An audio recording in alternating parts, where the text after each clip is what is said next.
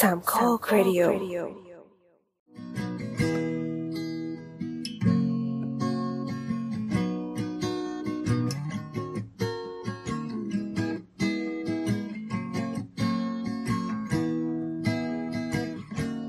ยังไงครับ ยังไงครับยังทำไมไงต้องครัพูบดตามกัน วันนี้นะคะ วันที่สิบหกก็คืองวดนี้เลขควีนอลิซาเบธไม่ออก ทุกคนอย่าทิ้งนะไม่พูดคนเดียวเลยไม่ไม่ไม่ไม่กำลังดูว่าจะไปกำลังทางจะไหนบอกกำลังจะบอกว่าเหมือนแบบอ้าวขไหนเขาบอกว่าเลขอั้นใดไม่รู้ว่าเราเราไม่รู้ว่าเขาอันเลขจากอะไรเหมือนกันนะ แต่อาคืออายุควีนไม่ออก โอเค ก็คือวันนี้วันที่สิบหกวันศุกร์เดือนกันยายนนะคะ ก็อัดกันตอนจะห้าทุ่มและเดี๋ยวอีกชั่วโมงหนึ่งก็แบตหมดนอน เราก็จะมารีบพูดรีบจบกันนะทำไมดูทำขอไปทีทั้งที่น้ำตั้งใจทำอีพีนี้มากใช่ใช่เพราะว่าต้องเดินทางไปเก็บข้อมูลหลายที่ โอเคๆครับๆอ่าแนะนำรายการก่อนเพื่อเพื่อให้น้ำแบบหายตื่นเต้นนี่มึงอัดมากี่อีพีแล้วยังตื่นเต้นอยู่ เฮ้ย เราก็เหมือนเด็กสาววันแรกทุกครั้งจ้ะจ้ะสวัสดีไปฟังพี่เกาะพยัคฆ์พังงานนะนะกำลังจะพูดเลยอะสวัสดีนี่คือสาวสาวๆนะครับ EP ที่สองร้อยเท่าไหร่วะ เออ EP สองร้อยห้าสิบเก้าสองร้อยห้าสิบเก้า EP ที่แล้วเป็น EP โบสบทไม่รู้ฟังกันหรือยังก็ไม่ค่อยฟัน่างแล้ฟังหรวอกเฮ้ยไม่ซ้ำเห็นไหมเนื้อหาไม่ซ้ำมีซ้ำนิดหน่อยแล้วกัน ประมาณแปดสิบเปอร์เซ็นของ EP เฮ้ยเราชอบแบบดักให้โบสบ่นนะสนุกดีอะ EP นี้ก็เรามาเจอกันวันที่สิบเจ็ดกันยายนสองห้าหกห้านะคสิรับบหกพี่ทำไมเร็วจังวะ เจอกันวันที่สิบเจ็ดไง เราออกวันเสาร์ไง เราไม่พูดถึงตอนอะ อ๋ออ่อ่าโอเคโอเคก็แนะนำตัวนิดนึงสวัสดีนี่แอน น้ำค่ะออโบสครับ พลอยค่ะ เย่อะ วันนี้เรามาคุยเรื่องอะไร อธิบายคร่าวๆ ให้คุณผู้ฟังฟังภายในหนึ่งทวีตก่อน โบสติดโควิดครับ เรื่องของมึงเออยินดีด้วย กากมากเพิ่งมาติดเลยตอนนี้ เออเขาติดกันไปหมดแล้ว มีเราเฮ้ยยังจะไม่ติบดอกว่า เราอะคิดว่าเราจะต้องติดโควิดแน่จากการไปเวียดนาม เพราะว่า เราเราอะไปเที่ยวเวียดนามไปเมื่อปลายเดือนใช่ไหมอะคือจะบอกว่าเราไม่ได้ใส่หน้ากากเว้ยเลยเหรอก็ไม่ถึงกันเลย ก็ใส่บ้างอะไรเงี้ย แต่ใส่ส่วนน้อยเพราะว่าแม่งร้อนสัตว์แล้วชาวบ้านก็คือแบบเขาใส่กันปะชาวบ้านเขาก็ไม่ค่อยได้ใส่กันบางคนก็ใส่บางคนก็ไม่ใส่ อืมอืมแต่ว่าถามถึงความหนาแน่นของประชากรก็คือเต็มสะพาน อืม แบบแต่กลับมาฉันไม่ติด คือฉันตรวจทุกวันนะ เพราะว่าฉันรู้สึกว่าฉันน่ะมีไข้แต่ว่า แต่ว่าก็ตรวจแล้วก็ไม่ติด เออ ตรวจอีกวันหนึ่งก็ไม่ติดงง เธอมีเลือดลูกพระเจ้าตากยังไงล่ะถูกต้อง ฉันเป็นชาวบ้านบางละจันอะก็เข้าเรื่องก็แล้วกัน เข้าเรื่องก็แล้วกัน คือวันเนี้ยจ้ะมัน มันมีโพสต์ในทวิตที่พูดถึงสถานที่สถานที่หนึ่งซึ่งตอนเนี้ยเราไม่แน่ใจว่าเขาเปิดให้ท่องเที่ยวแล้วใช่ไหมให้คนทั่วไปเข้าท่องเที่ยวแล้วใช่ปะเข้าได้ตลอดเวลานะตั้งมันแต่ไม่ใช่เขาสถานที่เที่ยวหรือไม่เที่ยวอะคือ มันเป็นชุมชเอนอะออืมใช่ โอเค มันก็คือคลองแม่ข่าเนาะเอ่อคลองแม่ข่านะคะ อยู่ที่ใช้มี เอ้ยใช้เมียงอะไรวะเนี่ยเชียงใหม่ ใช่มีใช่พร้อมมีพร้อมพร้อมพร้อมอันนี้เปิดตามนะ ก็คือคลองแม่ข่าเนี่ย รู้ชื่อเต็มมันปะไม่รู้ค่ะเออเฮ้ยมีชื่อเต็มเหรอ ใช่ใช่แม่ขาหนูหิวแล้วค่ะทำไข่เจียวให้หนูหน่อยค่ะอะไรเออวะกดเนี่ยปิดแล้วตอนเนี้ยบายบายโอเค ช่างแม่งมัน ทุกคนลืมให้หมดเรามาจริงจังกันนะคะ โอเคครับครับคือถ้าเกิดเราเสิร์ชคำว่าคลองแม่ข่าขึ้นไปเนี่ยอะคนละเอ่อ Google น่ะ มันจะ มันจะโชว์ลิงก์แรกขึ้นมาที่พูดถึงว่า รีวิวคลองแม่ข่าเชียงใหม่โฉมใหม่เคาะเหมือนคลองโอตารุญี่ปุ่น แต่ละคนมันไม่เหมือนกันป้าของเราเนี่ยติดเป็น Google Map เป็นที่แรกอ๋อเหรอ จริงเหรอของแล้วก็เราของ แล้วก็อ่ามีเป็นรีวิว Google Map ที่แรกอืม แล้วก็มีรีวิวที่บอกว่าไม่ตรงใช่เหรอสามจุดหกดาวก็คือของผิดที่เราอะ ขึ้นเป็นไทยโพสต์ของแม่ขาโฉมใหม่โอตารุเมืองไทยจ้า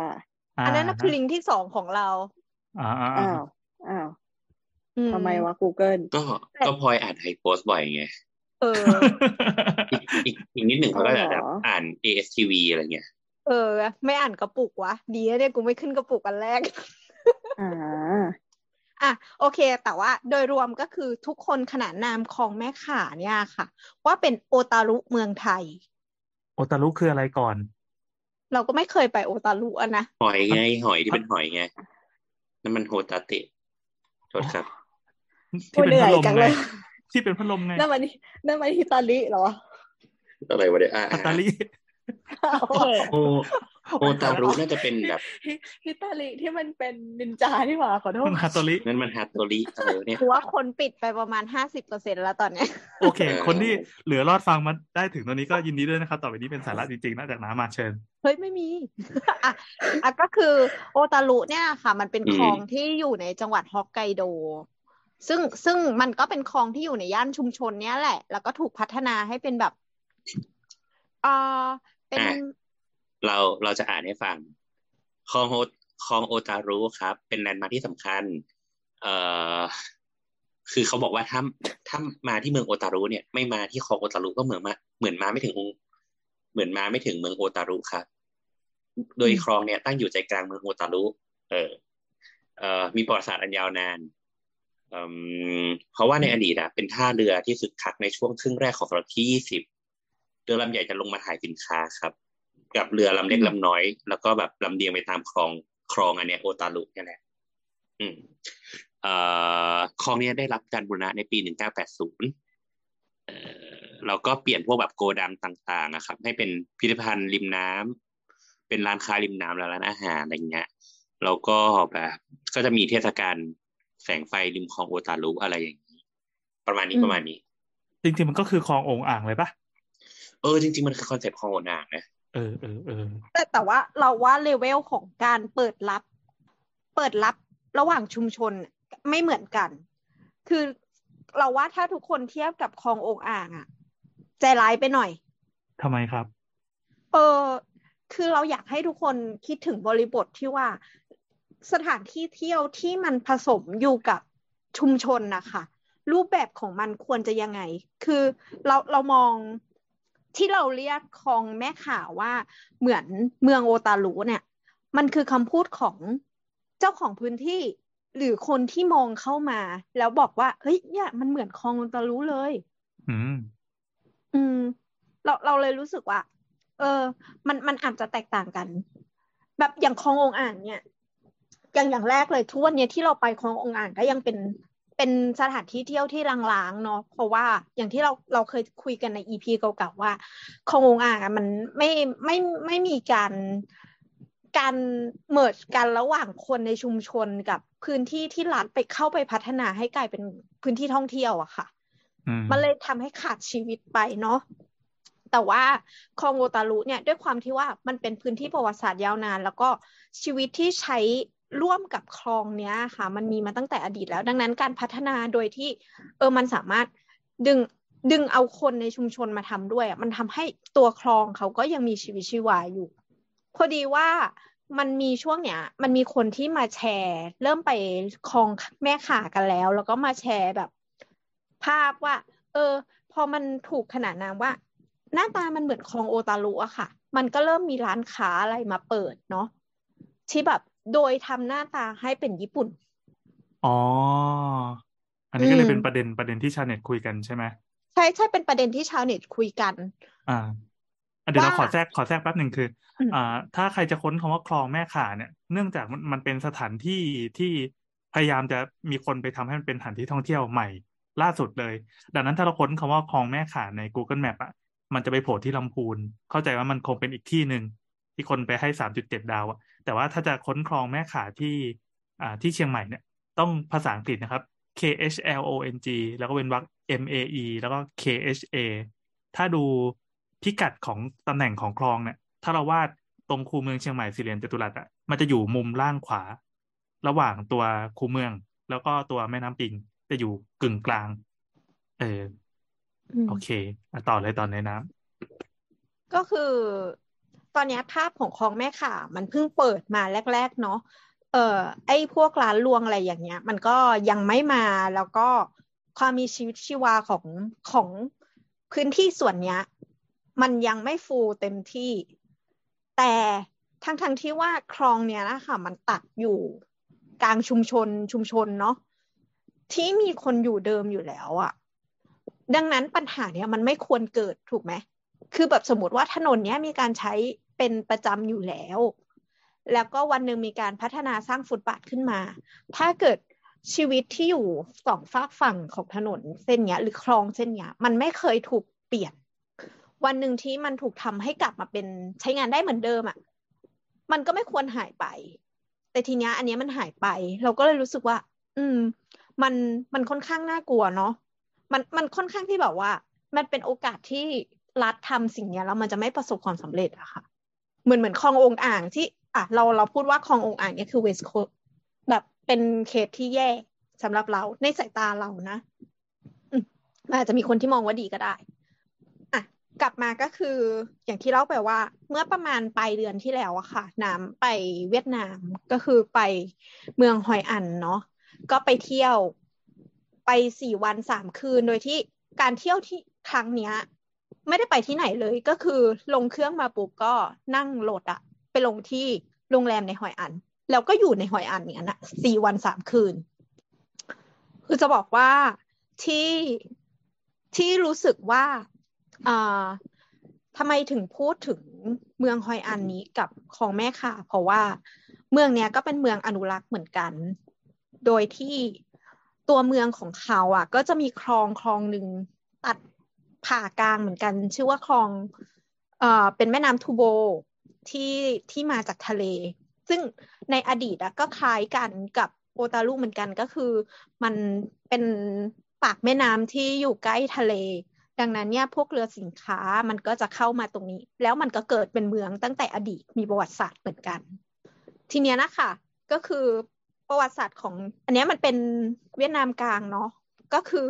มันอยู่ติดทะเลแล้วส่วนนี้มันก็มีการค้าขายอะที่ยาวนานมาตั้งแต่แรกแล้ว ดังนั้นเนี่ยประวัติศาสตร์เขามีการผสมผสานมากในช่วงแรกอะค่ะ ส่วนส่วนเนี้ยมันจะเป็นการอยู่ของคนที่เป็นชาวพื้นถิ่น เวลาที่ทุกคนพูดถึงคนเวียดนาม หน้าตาคนเวียดนามทุกที่ทุกคนคิดถึงเป็นยังไงน่ารัก กูผิดหวังกับมึงจริง ๆ ป่วยต่อไปสาธุทำไมอะยังไงหน้าตาคนเวียดนามเป็นยังไงคุณลองคือจะบอกว่าเราอะ เราอะโดนทักเป็นคนเวียดนามเยอะมาก ตัวตัวน้ำมาโดนทักเป็นคนเวียดนามมาก ลักษณะของน้ำก็คือ น้ำเป็นคนตัวไม่สูง แล้วก็ผิวขาว แต่หน้าไม่เจ๊กนะหน้าไม่เจ๊กแต่ว่า แต่ว่าโอเค เป็นคนผิวขาว ก็คือโดนถักโดนพูดภาษาเวียดนามใส่บ่อยมาก แล้วมีวันหนึ่งก็คือวันนั้นอะใส่ชุดเอาใหญ่เดินเล่น แล้วก็มีคนอะที่เขาขายของอะเดินขายของอะเขาเดินมาพูดภาษาเวียดนามกับน้ำแล้วนะก็พูดว่าเออเนี่ย เราอะพูดภาษาเวียดนามไม่ได้ ไม่ไม่ใช่คนเวียดนามแล้วเขาก็เลยชี้มาที่น้ำกับพี่น้ำแล้วก็พูดว่าเนี่ยเหมือนคนเวียดนามมากเลย เพราะผิวขาว ดังนั้นความเข้าใจของของเราคือคนเวียดนามผิวขาวถูกไหมแต่ว่าคนท้องถิ่นที่เป็นคนพื้นถิ่นของเขาอะค่ะ ไม่ใช่คนผิวขาว เป็นลักษณะของชาวเผ่าที่คล้ายๆกับชาวเกาะเลยด้วยซ้ำก็คือมีผิวสีเข้มแล้วก็มีการสัก การที่โดนเข้าใจว่าคนเวียดนามต้องเป็นผิวขาวเนี่ยมันมาจากช่วงที่ต้นคริสต์ศักราชเนี่ย ช่วงที่นับคริสต์ศักราชเนี่ยเอ่อเวียดนามเนี่ยกลายเป็นส่วนหนึ่งของจีน แล้วก็กลายเป็นเหมือนมณฑลย่อยของจีน ดังนั้นเนี่ยมันถูกผสมผสานไปด้วยวัฒนธรรมจีน ยาวนานมาเป็นพันปี จนกระทั่งแบบ อะมีราชวงศ์ของเวียดนามจริง ๆ แล้วแล้วประวัติศาสตร์ของเขาก็คือผ่านอะไรอีก พอมีราชวงศ์ของเวียดนามจริง ๆ เขาก็มีการเปลี่ยนแปลงการปกครองในยุคในช่วงประวัติศาสตร์สมัยใหม่อีก ก็คือมีการแบ่งแยกแล้วก็โดน colonize โดยชาติตะวันตกอีก ใช่ไหมแต่ว่าตอนเนี้ยเขาเข้าใจแม้กระทั่งตัวของชาวเวียดนามเองเขาก็เข้าใจว่าหน้าตาของคนท้องถิ่นของเขาเป็นแบบนี้ คือคล้ายๆจีน และวัฒนธรรมของเขาอะ่ะเอ่อด้วยการที่ว่าอยู่ใต้การปกครองของจีนมาเป็นพันปีอะ่ะมันทำให้ มันทำให้วัฒนธรรมของเขาอะ่ะใกล้เคียงจีนเยอะมาก คือตอนที่น้ำไปอะ่ะไอองค์ความรู้ของของของจื้อของของลัทธิเอ่อพุทธแบบชินโตแบบแบบของฝั่งจีน เจ้าแม่กวนอิมอะไรเงี้ย เข้มข้นมาก เข้มข้นมาก แต่ว่าปัจจุบันเนี้ย คนเวียดนามไม่มีศาสนานะ แต่ว่าเมืองที่น้ำไปมันเป็นเมืองเก่า ดังนั้นมันมีวัดเยอะ อืม ทีเนี้ยนะคะไอ้เมืองฮอยอันตัวเนี้ย ที่มันเป็นเมืองที่เป็นเมืองท่า แล้วมีการสัญจรจากคนหลายชนชาติมา มันมีการผสมผสานวัฒนธรรมของหลายพื้นที่มาก มันจะมีสะพานหนึ่งที่เป็นเจแปนิสบริดซึ่งเขาบอกว่าคนคนญี่ปุ่นนะเป็นคนสร้าง เพราะว่า เออมันมีทางญี่ปุ่นและจีนอะที่เข้ามาครอบครองอย่างนี้มันมันจะมีวัดมีวัดของพวกโฮกเกี้ยนมีวัดของแต้จิ๋วด้วยนะ ก็คือฝั่งหนึ่งของของฮอยอันเป็นของคนจีน อีกฝั่งหนึ่งเป็นของญี่ปุ่น เอ่อที่เขาต้องแบ่งกันเพราะว่ามีช่วงหนึ่งที่ญี่ปุ่นกับจีนนะเขาทะเลาะกันแล้ว แล้วเขาจะไม่ทำการค้ากัน แต่ว่าอันนี้มันคือบริบทของการเมืองเขาจะทำการค้ากันจริง ๆ เขาก็เลยมาแลกเปลี่ยนสินค้ากันที่เวียดนาม ก็คือหอยอันนี้แหละ เออ มันก็เลยจะมีสถาปัตย์อย่างนี้เยอะขึ้น อันนี้คือประวัติศาสตร์ที่ย้อนไปแค่สองร้อยปีของเมืองเนี้ย แล้วก็เหลือเป็นอาคารมากมายตรงเนี้ย ถ้าทุกคนได้มีโอกาสไปจะสังเกตว่าเมืองเนี้ยค่ะ มันมีคอนเซ็ปต์มันมีธีมอยู่ ก็คือเขารักษา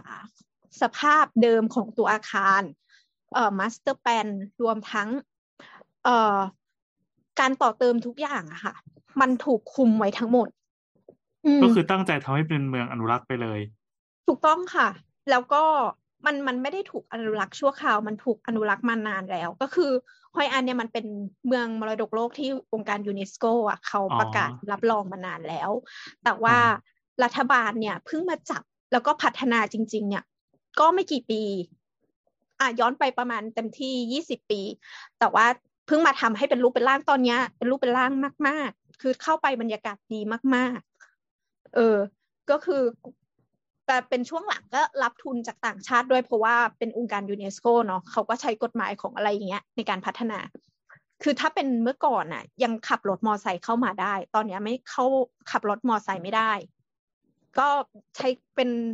เป็นเมืองที่ต้องเดินหรือไม่ก็ปั่นจักรยาน อย่างโรงแรมที่น้ำไปก็คือที่เลือกโรงแรมนี้ก็เพราะว่าเขาให้ยืมจักรยาน ก็ก็ปั่นจักรยานปั่นจนแบบ ปั่นจนแบบเจ็บตูดอะ่ะ มันเยอะ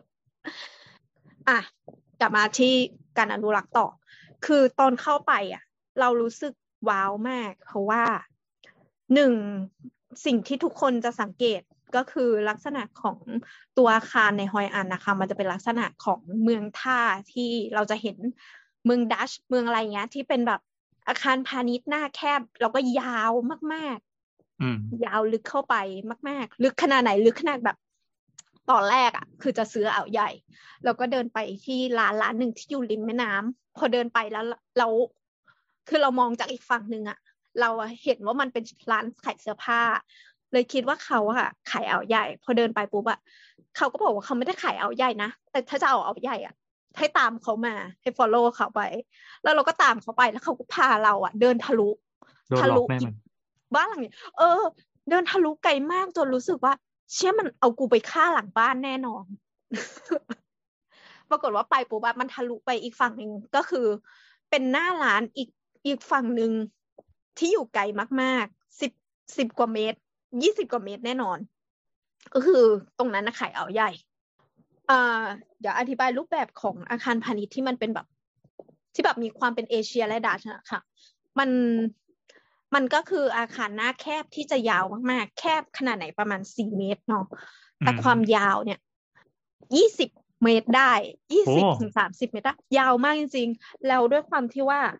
เออยิ่งความเป็นตระกูลใหญ่เท่าไหร่อะค่ะ มันก็จะยาวลึกเข้าไปในนั้น แต่ว่ามันไม่ได้เป็นห้องแถวที่ยาวไปโดยที่แบบ ไม่มีหน้าต่างอะไรเลยนะ มันจะมีการเว้นช่องที่แบบ กลายเป็นขอดตรงกลางแล้วก็ต่อกัน แต่ว่าเขาเป็นบ้านหลังเดียวกันนะ อืม อยู่เป็นระยะระยะ ก็อ๋อนึกออกแล้ว เหมือนจะเคยดูในบ้านและสวนอะไรสักอย่างเวลาเขารีโนเวทบ้านเก่าให้มาเป็นสไตล์บ้านใหม่ในที่ที่ฮอยอันที่เวียดนามเนี่ยจะเป็นลักษณะประมาณนี้คืออ่าของเดิมเป็นตึกแถว เสร็จปั๊บเขาก็จะเคลียร์ขอดตรงกลางให้มันเป็นช่องแสงใหญ่ๆลงมา แล้วก็มี เหมือนมีก้อนหน้ามีก้อนหลังแล้วตรงกลางก็เชื่อมต้นไม้ไปลงสักต้นหนึ่งอะไรอย่างนี้ ใช่ค่ะ เพราะว่าอย่างที่บอกว่าส่วนเนี้ยมันยังติดของความเชื่อของของลัทธิเต๋าอยู่ มันก็จะมีเรื่องของฮวงจุ้ยเรื่องของอะไรเข้ามาเกี่ยวข้องอยู่เข้มข้นอยู่มาก ๆ ด้วยจริงๆอืมคือบางบางบ้านนะคะ คืออันเนี้ยเราไม่รู้ว่า property ที่อยู่ในเนี้ยทั้งหมดอะเจ้าของเขาอะยังเป็นนิติ บุคคลหรือเป็นครอบครัวอยู่หรือเปล่า แต่ว่าแต่ว่าเราเข้าไปอะเขาขายสตอรี่นะหมายถึงเราเข้าไปปุ๊บแล้วเขาจะขายตั๋วให้เรา ซึ่งเขาจะอธิบายว่า เออเนี่ยมีมีที่ไหนที่คุณอยากไป ที่คุณไปได้ โดยใช้ตั๋วเนี้ยมันจะเป็นตั๋วรวม มีประมาณห้าที่ให้ฉีก แต่ว่าที่ที่เราจะเข้าไปได้มีเยอะกว่านั้น เออ แต่ว่าแต่ว่าตอนที่น้ำไปก็คือมีหลายที่ที่ยังเข้าไม่ได้ เพราะว่ามันเกิดน้ำท่วมเมื่อปี2020เมื่อเร็วๆนี้เลย อืม ก็คือเฮ้ยแต่ไปอะสภาพดีมากนะ หมายถึงว่าน้ำท่วมสองปีในเมืองโบราณอะแต่พอเราไปทีอะถ้าเกิดเขาไม่บอกว่าน้ำท่วม เราไม่รู้ว่าน้ำท่วม อืม ก็คือมันมีบ้านหลายหลัง ซึ่งเขาเขาอธิบายนะว่าเออเมืองเนี้ย มันเป็นเมืองเล็กใช่ไหมมันก็จะมีแบบตระกูลที่โด่งดังอะไรอย่างเงี้ยอยู่ แล้วก็พวกบรรดาตระกูลเนี้ย บ้านเขาก็จะใหญ่พอบ้านเขาจะใหญ่เขาจะ คนรวยอะมันก็จะมีสิ่งที่รักษาไว้อะนาน ด้วยความที่อายุของเมืองเนี้ยมันประมาณสองปี ดังนั้น เอ่อพวกบ้านหลังใหญ่ๆพวกเนี้ยเขาก็เปิดให้เข้าชมได้ เขาก็ถูกอนุรักษ์ แล้วมันก็กลายเป็นจุดที่ทำให้นักท่องเที่ยวอะ เดินทางมาที่หอยอัน ดังนั้นเนี่ยการที่คุณมาหอยอันเนี่ย คุณไม่ได้พุ่งตรงไปเพื่อดูบ้านเหล่านั้น บ้านของตระกูลหรือว่าพิพิธภัณฑ์เหล่านั้น คุณจะได้เสพความเป็นหอยอันตั้งแต่ก้าวเท้าเข้าไปในเขตที่เขาเรียกว่าหอยอันแล้ว เราเลยรู้สึกว่า เออเนี่ย การอนุรักษ์ชุมชนชุมชนหนึ่งขึ้นมา ถ้าเกิดเขาขาดความร่วมมือของคนในชุมชนอะมันมันจะไม่มีทางเห็นภาพที่ชัดเจน แล้วก็แข็งแรงได้เท่านี้เลย คือแข็งแรงขนาดไหน คือน้ำอะตอนนั่งรถมาจากสนามบินนะก็คือ ตอนขาไปนั่งรถอะไม่ได้สังเกตรอบข้างมากนะเพราะว่าคนขับแม่งเล่นโทรศัพท์โทรศัพท์ตลอดเวลาเลยกูกลัว แล้วก็มาได้สังเกตก็คือตอนที่ปั่นจักรยานนะคะ ดูในฮอยอัน แล้วก็ปั่นไปเรื่อยๆเนาะทุกที่มันคือที่เที่ยวอะทุกที่มันด้วยความที่ว่ามันคุมธีมของเมืองไว้ชัดเจนมาก ไม่ว่าคุณจะจอดจักรยานหรือเดินไปตรงไหนอะมัน เอกลักษณ์ของมันเข้มข้นจนคุณหยิบโทรศัพท์ขึ้นมาถ่ายรูปหนึ่งเฟรม แล้วเฟรมนั้นคุณก็สามารถรู้เลยว่ามันคือหอยอันอืมทั้งทุกมุมเมืองอะเออมันเข้มข้นมากขนาดนั้นนะนี่เรากำลังเออเที่ยวด้วย Google Street View อยู่เออนี่แล้วก็เออดีเออดีดีดีคือจริง ๆ เราเราไม่แปลกใจด้วยที่คนชอบมาถ่ายรูปกันที่นี่มาก ๆ คือคือไปเจอ TikToker เยอะมาก เจอคนแต่งงานเยอะมากอะไรอย่างเงี้ยก็คือ สมมติว่าน้ำก็ไม่ได้ไม่ได้ดูเมืองตรงอื่นเลยใช่ไหมคือปั่นจักรยานไปแล้วทีเนี้ย มันมีพิพิธภัณฑ์ฮอยอันคืออยากไป แล้วก็เปิด Google แล้วก็ปั่นตามปั่น แต่ว่าด้วยความที่เราปั่นจักรยานเนาะเราก็ไม่สามารถดู Google ได้ตลอดเวลา แล้วก็ดูเฮ้ยเออโอเค ขับไปตรงนี้นะ แล้วก็มีเลี้ยวตรงนี้อะแล้วก็วางโทรศัพท์แล้วก็ปั่นปั่นไป แล้วก็ปั่นไปที่มันคือเราอะไม่รู้เราก็เลยหลุดออกไปนอกฮอยอันอืม คือขับออกไปนอกฮอยอันก็คือออกนอกถนนใหญ่ แล้วเราเข้าใจโมเมนต์ที่บอกว่า พอเราออกจากเมืองหนึ่งที่มันคุมโทนไว้เข้มข้นมากไปแล้วข้างนอกมันคือเวียดนามอะเออ เรารู้สึกอย่างนั้นเลยอะรู้สึกแบบเฮ้ยนี่มันคือเวียดนามอะไรอยังย่างไงเงี้ยมันคืออะไรมันคือเวียดนาม มันมันกลายเป็นเมืองที่ มันกลายเป็นเมืองที่มนุษย์ปัจจุบันนะอยู่ คือจะมีความวุ่นวาย มีอาคารหน้าตาหลากหลาย มีกระจกเยอะๆอะไรอย่างเงี้ย มีรถมีรถยนต์ อะไรอย่างงี้มีมอเตอร์ไซค์เยอะมากๆอะไรอย่างเงี้ย ก็เป็นวิถีชีวิตปัจจุใช่บันใช่จริงๆที่ไม่ใช่เป็นเมืองที่เอาไว้ให้นักท่องเที่ยวดูอะไรอย่างนี้นะเออแต่เราเราต้องอธิบายก่อนนะว่า คนที่อยู่ในฮอยอันเขาไม่ได้แสดงโชว์นะไม่อ๋อเหรอไม่ใช่หมายถึงอ่าว่าเขาพยายามทำตัวว่าฉันคือฮอยอันอะไรอย่างนี้เลยนะเราเราเราชอบคำของเธอเที่ยวไทยอันหนึ่งที่เหมือนเขาไปเที่ยว หมู่บ้านชาวเขาอะไรทุกอย่างไม่แน่ใจว่าเป็นมงหรือเปล่า เสร็จปั๊บพอไปถึงปั๊บก็ได้ยินเขากระซิบกันว่า เอาวิถีชีวิตชุมเอาเอาวิถีชุมชนไปฟาดมันอะไรเงี้ยคือเป็นคำของชาวบ้านที่แบบ จงแสดงเพื่อให้นักท่องเที่ยวดู แล้วก็จะได้เข้าใจว่าเราเป็นอย่างนี้อันนี้มันเป็นคำเสียดสีอันหนึ่งเออจริง ๆ เราก็รู้สึกว่ามันตลกร้ายเนาะแต่ว่าอ่าเรารู้สึกว่าการที่ถ้าเกิดสมสมมติว่าเออในเมืองเนี้ยค่ะในฮอยอันนะมันยังมีคนคนที่เขาอาศัยอยู่จริง ๆ นะ คือแบบอืมถ้าเราเข้าไปบางบ้านอะตรงอะลักษณะอาคารที่มันยาวมากๆเนาะมันก็จะมีจุดที่เป็นบันไดขึ้นไปอะหลายที่ บันไดขึ้นชั้นสองเขาก็จะมีป้ายแปะอยู่ว่าประมาณว่าอ๋ออันเนี้ยมันเป็น private area นะ คือแบบอืม Family ยังอยู่อะไรอย่างเงี้ย คือคุณอยู่ได้แค่ชั้นนี้นะ อะไรอย่างเงี้ย คุณดูได้แค่ตรงนี้อะไรอย่างเงี้ย คือมันยังมีการอยู่ของมนุษย์จริงๆ ซึ่งซึ่งเราก็เดาว่าเขาก็คงทำธุรกิจเกี่ยวกับกับการท่องเที่ยวเนี้ยแหละ คือมันมันก็มีหลายอย่าง พอพอมันมีนักท่องเที่ยวมา เออมันก็มีหลายเรื่องที่เขาก็จะขุดสิ่งนั้นขึ้นมาเพื่อเสนอขาย แล้วมันก็คือเอกลักษณ์ของเขาอย่างเช่น โคมไฟอะค่ะ มันจะมีร้านร้านหนึ่งซึ่งทุกคนบอกว่าเมื่อก่อนเนี้ยเขาขายโคมไฟโคมไฟโคมไฟแบบแบบจีนอะมันจะแบบจีนกับแบบญี่ปุ่นไม่เหมือนกันเนาะเออ แต่ว่าแต่ว่าด้วยความที่ผสมผสาน วัฒนธรรมมันมาด้วยกันแล้วอะโคมไฟกลมๆที่เป็นสีๆอะค่ะ ที่เขาจะชอบจุดจุดกันหน้าบ้านอะไรอย่างเงี้ยเป็นมงคลอะอืมเออทีเนี้ยเขาก็ทำขาย ทีเนี้ย ร้านเนี้ย มันเป็นร้านที่อยู่หัวมุม ฝั่งอันฮอย ซึ่งอยู่อีกฝั่งหนึ่งของฮอยอัน อยู่ตรงข้ามมีแม่น้ำทูโบผ่านก็คือเป็นร้านโคมไฟที่ เป็นโคมไฟแบบจีนที่จะมีแบบห้อยลงมาหลายสีมาก แล้วตอนกลางคืนร้านเนี้ยจะสวยมาก เพราะว่าฉากหลังมันคือสีดำแล้วก็มีการจุดโคมไฟเนาะก็คือคนมาถ่ายรูปเยอะมากจนสุดท้ายอะเขา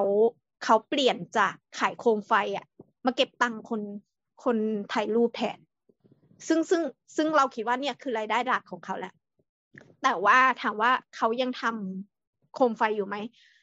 ก็คือปั่นจักรยานไปก็ยังเห็นลุงแก่ๆค่ะมานั่งทากาวใส่โคมใส่โครงไม้ไผ่อะแล้วก็แปะกระดาษอยู่เลย คือเขาก็ยังทำอยู่ สิ่งนี้มันคือวิถีชีวิตของเขา เขายังคงทำอยู่ แล้วก็ตอนเย็นๆอะ มันก็จะมีคนชาวบ้านท้องถิ่น แถวนั้นนั่นแหละ ก็คือออกมา ออกมาทำอะไร ออกมาพายเรือ พายเรือพานักท่องเที่ยวอะ ล่องไปในแม่น้ำทูโบ คือเขายังอยู่ที่นั่นอยู่จริงๆ โดยที่เขาเขาไม่ได้โชว์นะ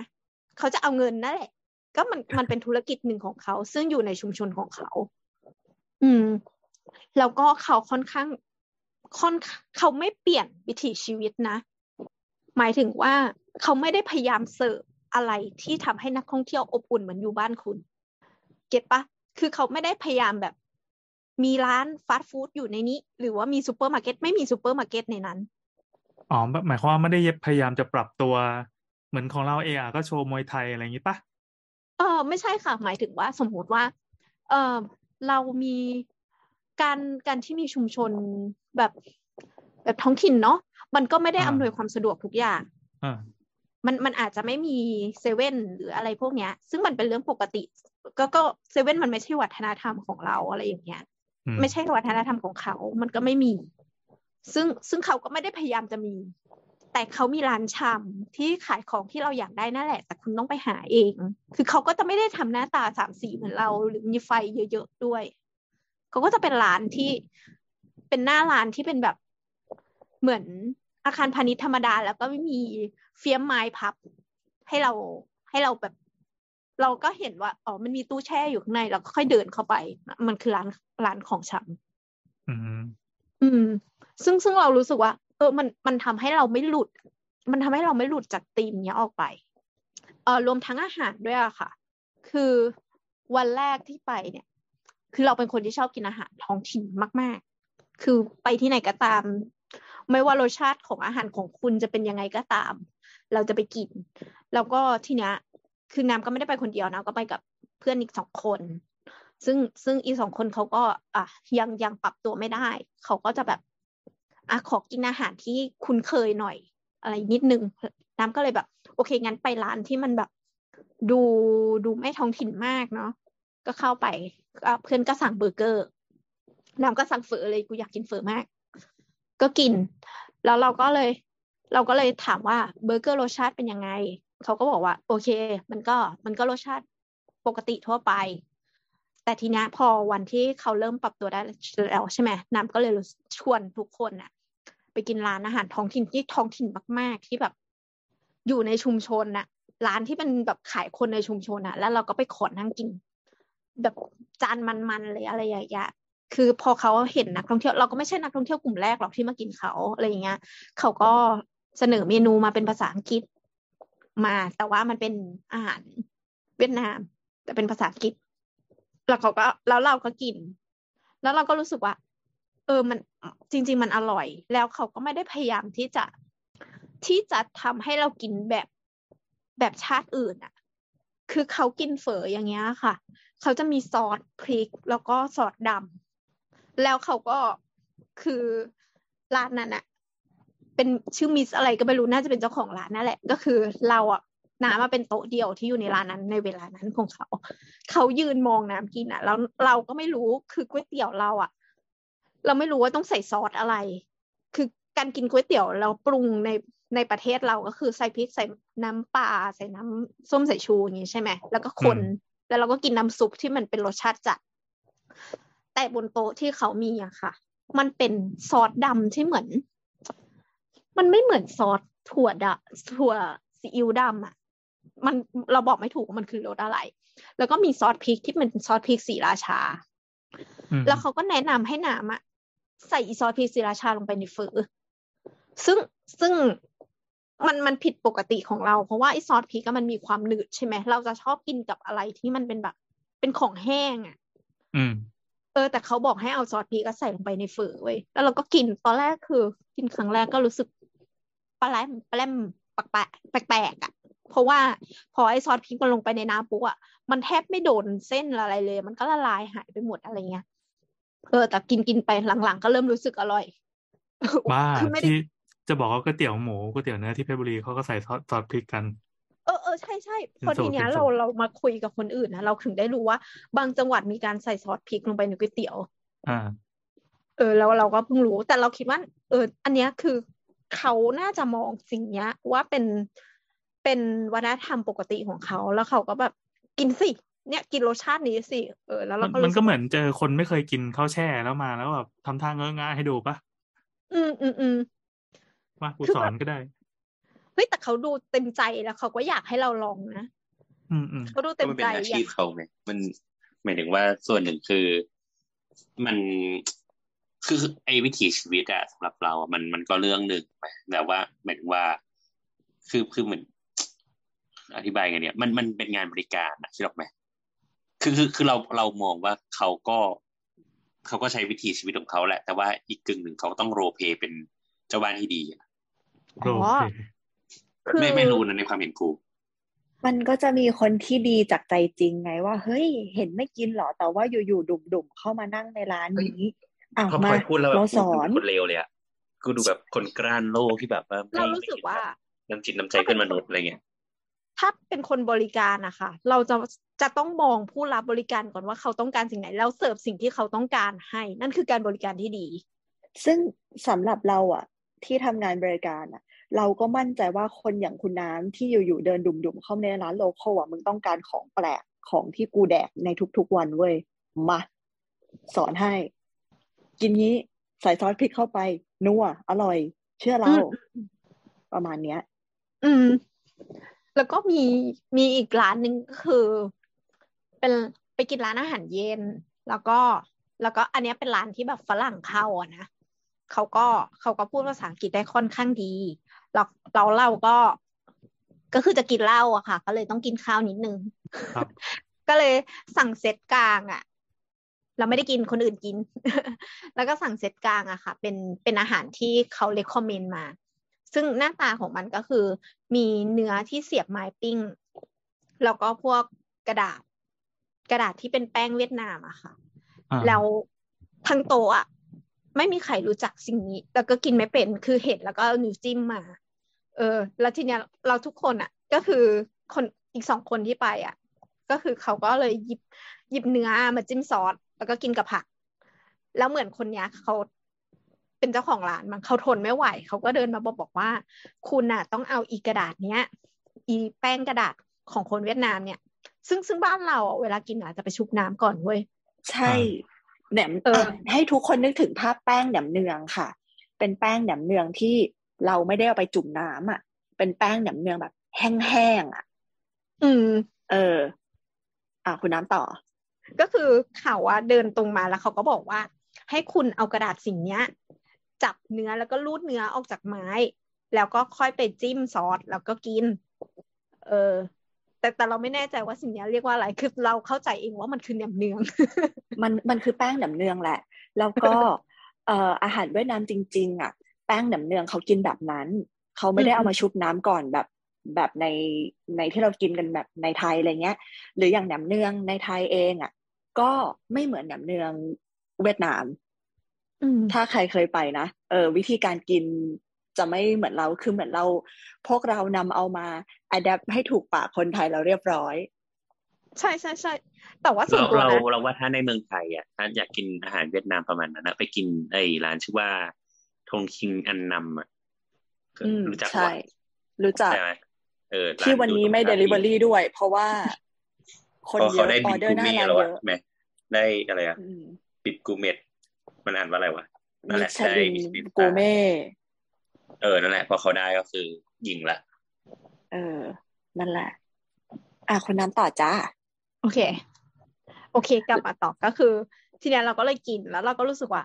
เออ การการที่เมืองของเขาอะค่ะมันมันนำเสนอตัวของเขามาก ๆออกมาอย่างเงี้ยคือมันทำให้นักท่องเที่ยวที่ไปอะมันจอยมาก จริงๆเราเราอยู่สี่วันตรงนั้น เราสนุกมาก ๆ เลยจริง ๆ วันวันสุดท้ายเราไปเที่ยวดานังแล้วก็เราก็สัมผัสกับวัฒนธรรมของเขาหลายอย่าง คือส่วนใหญ่ที่น้ำปักหมุดไปอะเป็นวัด ก็เป็นเป็นวัดหลายที่ เออแล้วเราก็เข้าไปหลายที่แล้วเราก็รู้สึกว่า ค่อยๆทำความเข้าใจกับชุมชนเนี้ยไปเรื่อยๆอะไรอย่างเงี้ยเดี๋ยววกกลับมาที่ที่แม่ขาเนาะทีเนี้ยอืมมันมัน แม่ขาอะค่ะ มันก็เลยมี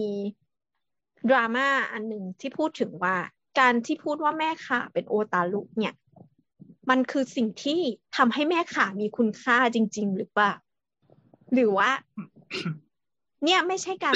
อนุรักษ์หรอกอะไรอย่างเงี้ยมันคือการสร้างประวัติ คือสร้างหน้าใหม่ของเมืองนี้หรือเปล่า อืม ทีเนี้ยมันจะมีความเห็นแยกกันไปสองอย่างเนาะเพราะว่าไอ้ความคิดที่เวลาเรามองต่อสถานที่หนึ่งอะเรามองในในมุมมองของคนในพื้นที่ หรือมุมมองของนักท่องเที่ยว การพัฒนาเนี้ยมันก็เพื่อการท่องเที่ยวแหละเนาะอ่า ไม่ใช่เชิงท่องเที่ยวอย่างเดียวสำหรับการพัฒนาของแม่ขาค่ะอืมอะอันนี้เราขอถ้าอันนี้คือจะเล่าเรื่องแม่ขาเต็มๆเลยเนาะจ้ะจ้ะอะจ้ะได้เลย เอาเลยเป็นพาร์ทของแม่ขานะคะ ถ้าคุณผู้ฟังยังจำกันได้ พี่โอเคยเล่าเรื่องการพัฒนาแม่ขามาแล้วในสาวสาวสาวๆแต่พวกเราอะจำไม่ได้จริง ๆว่าเป็น EP ไหน หากคุณผู้ฟังจำได้เอ่อยังไงส่งมาบอกพวกเราด้วยนะคะ รับรางวัลเป็นก็คือเส้นผมของโบสได้เอเลยอเป็นเส้นผมของโบทได้เลย ไม่คุณได้เอนะแต่ก่อนหน้านี้เราเคยคุยเรื่องคลองโอ่งอ่างโอ่งกันอ่างตอนกันมาแล้วสองปีที่แล้ว ตอน EP เออหนึ่งร้อยเจ็ดสิบแปดครับ ถ้าเกิดว่าใครค่ะอยากไปฟังก็ไปฟังได้ เราเราไม่ได้ด่าอย่างเดียวแล้วเราเสนอเลยไม่ได้เราแทบไม่ได้ด่าเลยด้วยซ้ำเราอุตส่าห์คาดหวังว่าน้ำจะด่านะว่าไม่ด่าจริงๆเราไม่ใช่คนด่าคนเออแต่แต่เสนอเออเป็นมุมมองอีกแบบหนึ่งของของคลองเอโอ่งออ่างอันตอนั้นนอะตอนนั้นก็คือเป็นคุณน้ำที่ไปเดินเล่นในแถวแถวคลององอ่างแล้วก็มาเล่าให้เราฟังนะคะใช่ใช่เราใช่จำได้เราเราๆว่าน่าจะเป็นอีพีเกี่ยวกับที่เราพูดถึง คลองตรงช่องนนทรีย์อะ อืม เออ แล้วก็คุยกันนิดนึงมาว่าจริง ๆอะเชียงใหม่ก็มีคลองหนึ่งจริง ๆไม่เราว่าเรียกว่าคลองก็ได้แหละ เพราะว่ามันดูเล็กแต่จริง ๆ เราเราเรียกกันว่าแม่ขาเนาะเพราะว่าจริง ๆ ตรงเนี้ย มันก็เป็นอีกหนึ่งน้ำสายน้ำที่หล่อเลี้ยงเชียงใหม่มานาน เช่นกัน คนเราเวลาไปเชียงใหม่ก็จะนึกถึงแต่แม่น้ำปิง แต่จริงแล้วค่ะ แม่ข่าเองเนี่ยก็เหมือนเป็นเส้นเล็ก เป็นแม่น้ำเส้นเล็กที่หล่อเลี้ยงคนเชียงใหม่คลองแม่ข่าเนี่ยค่ะ มันไหลมาจากอุทยานแห่งชาติดอยสุเทพดอยปุยเนาะที่อำเภอแม่ริม แล้วก็เมื่อก่อนน่ะน้ำมันก็ใสสะอาดแหละ ชาวบ้านสามารถใช้ประโยชน์ จากน้ำในคลองเนี้ยเอามาอุปโภคบริโภค จับปลาจับปูกระปูปรูมากินกันได้ ขอโทษ เพเพราะว่ามันทำหน้าที่เป็นคล้าย ๆ กับคูเมืองชั้นนอก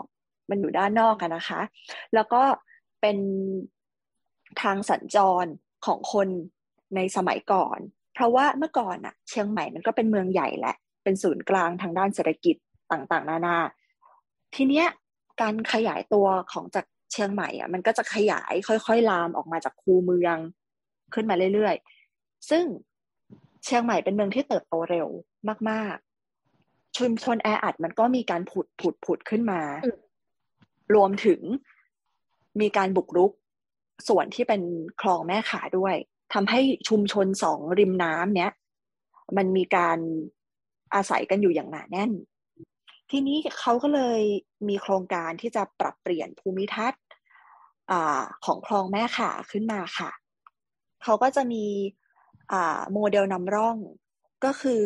เป็นของภาครัฐ ภาคเอกชน แล้วก็ชุมชนแม่ข่าที่อาศัยอยู่ริมน้ำนั่นแหละเมื่อก่อนนะคะอันเนี้ยอดีตอะเขาเคยใช้เป็นคลองระบายน้ำแล้วก็ใช้เพื่อการเกษตรเนาะแต่ว่าปัจจุบันน่ะ คลองนี้เป็นคลองที่ต้องรับน้ำเสีย มาจาก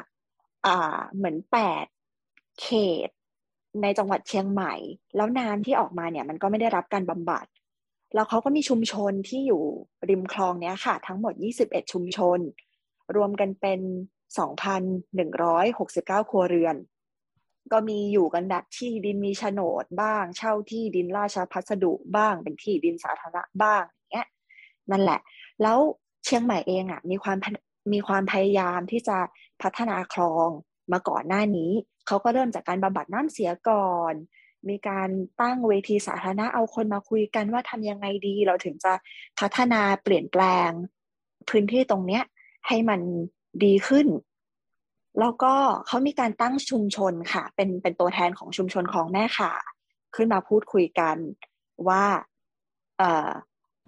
การที่ภาครัฐอยากได้อย่างหนึ่งมันอาจจะไปกระทบกับสิทธิ์ของของคนที่อยู่ในพื้นที่ก็เป็นได้ ทีเนี้ยมันก็เลยมีข้อเสนอจากทางภาครัฐ แล้วก็ทางฝั่งวิชาการขึ้นมา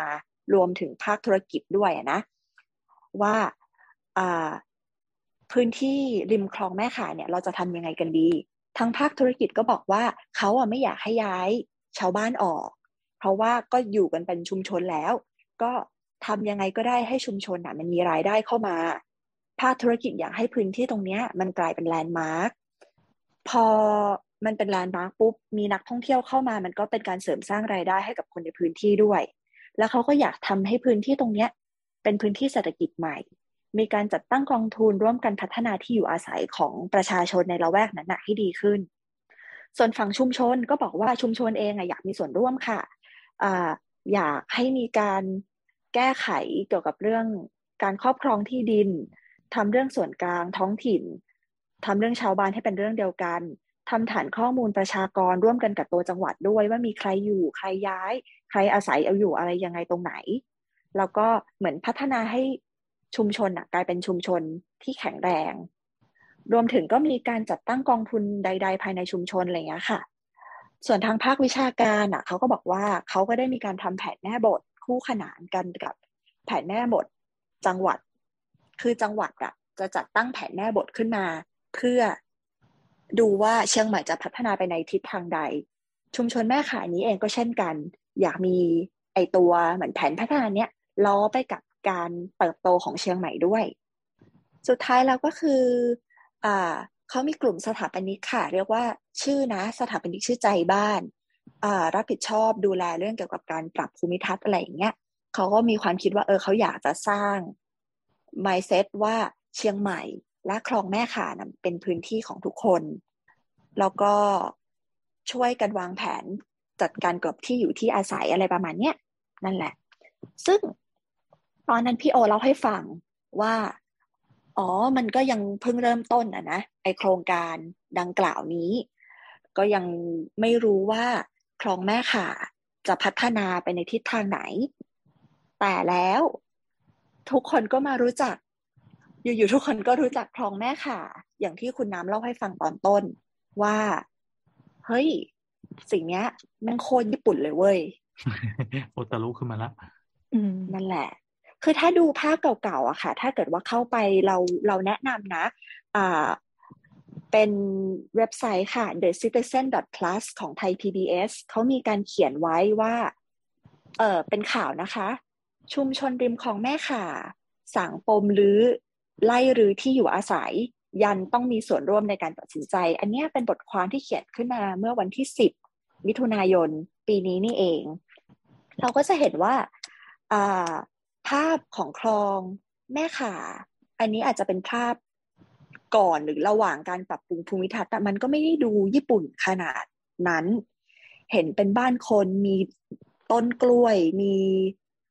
ขยงขยะอะไรประมาณเนี้ยอยู่นิดนิดหน่อยหน่อยนั่นแหละ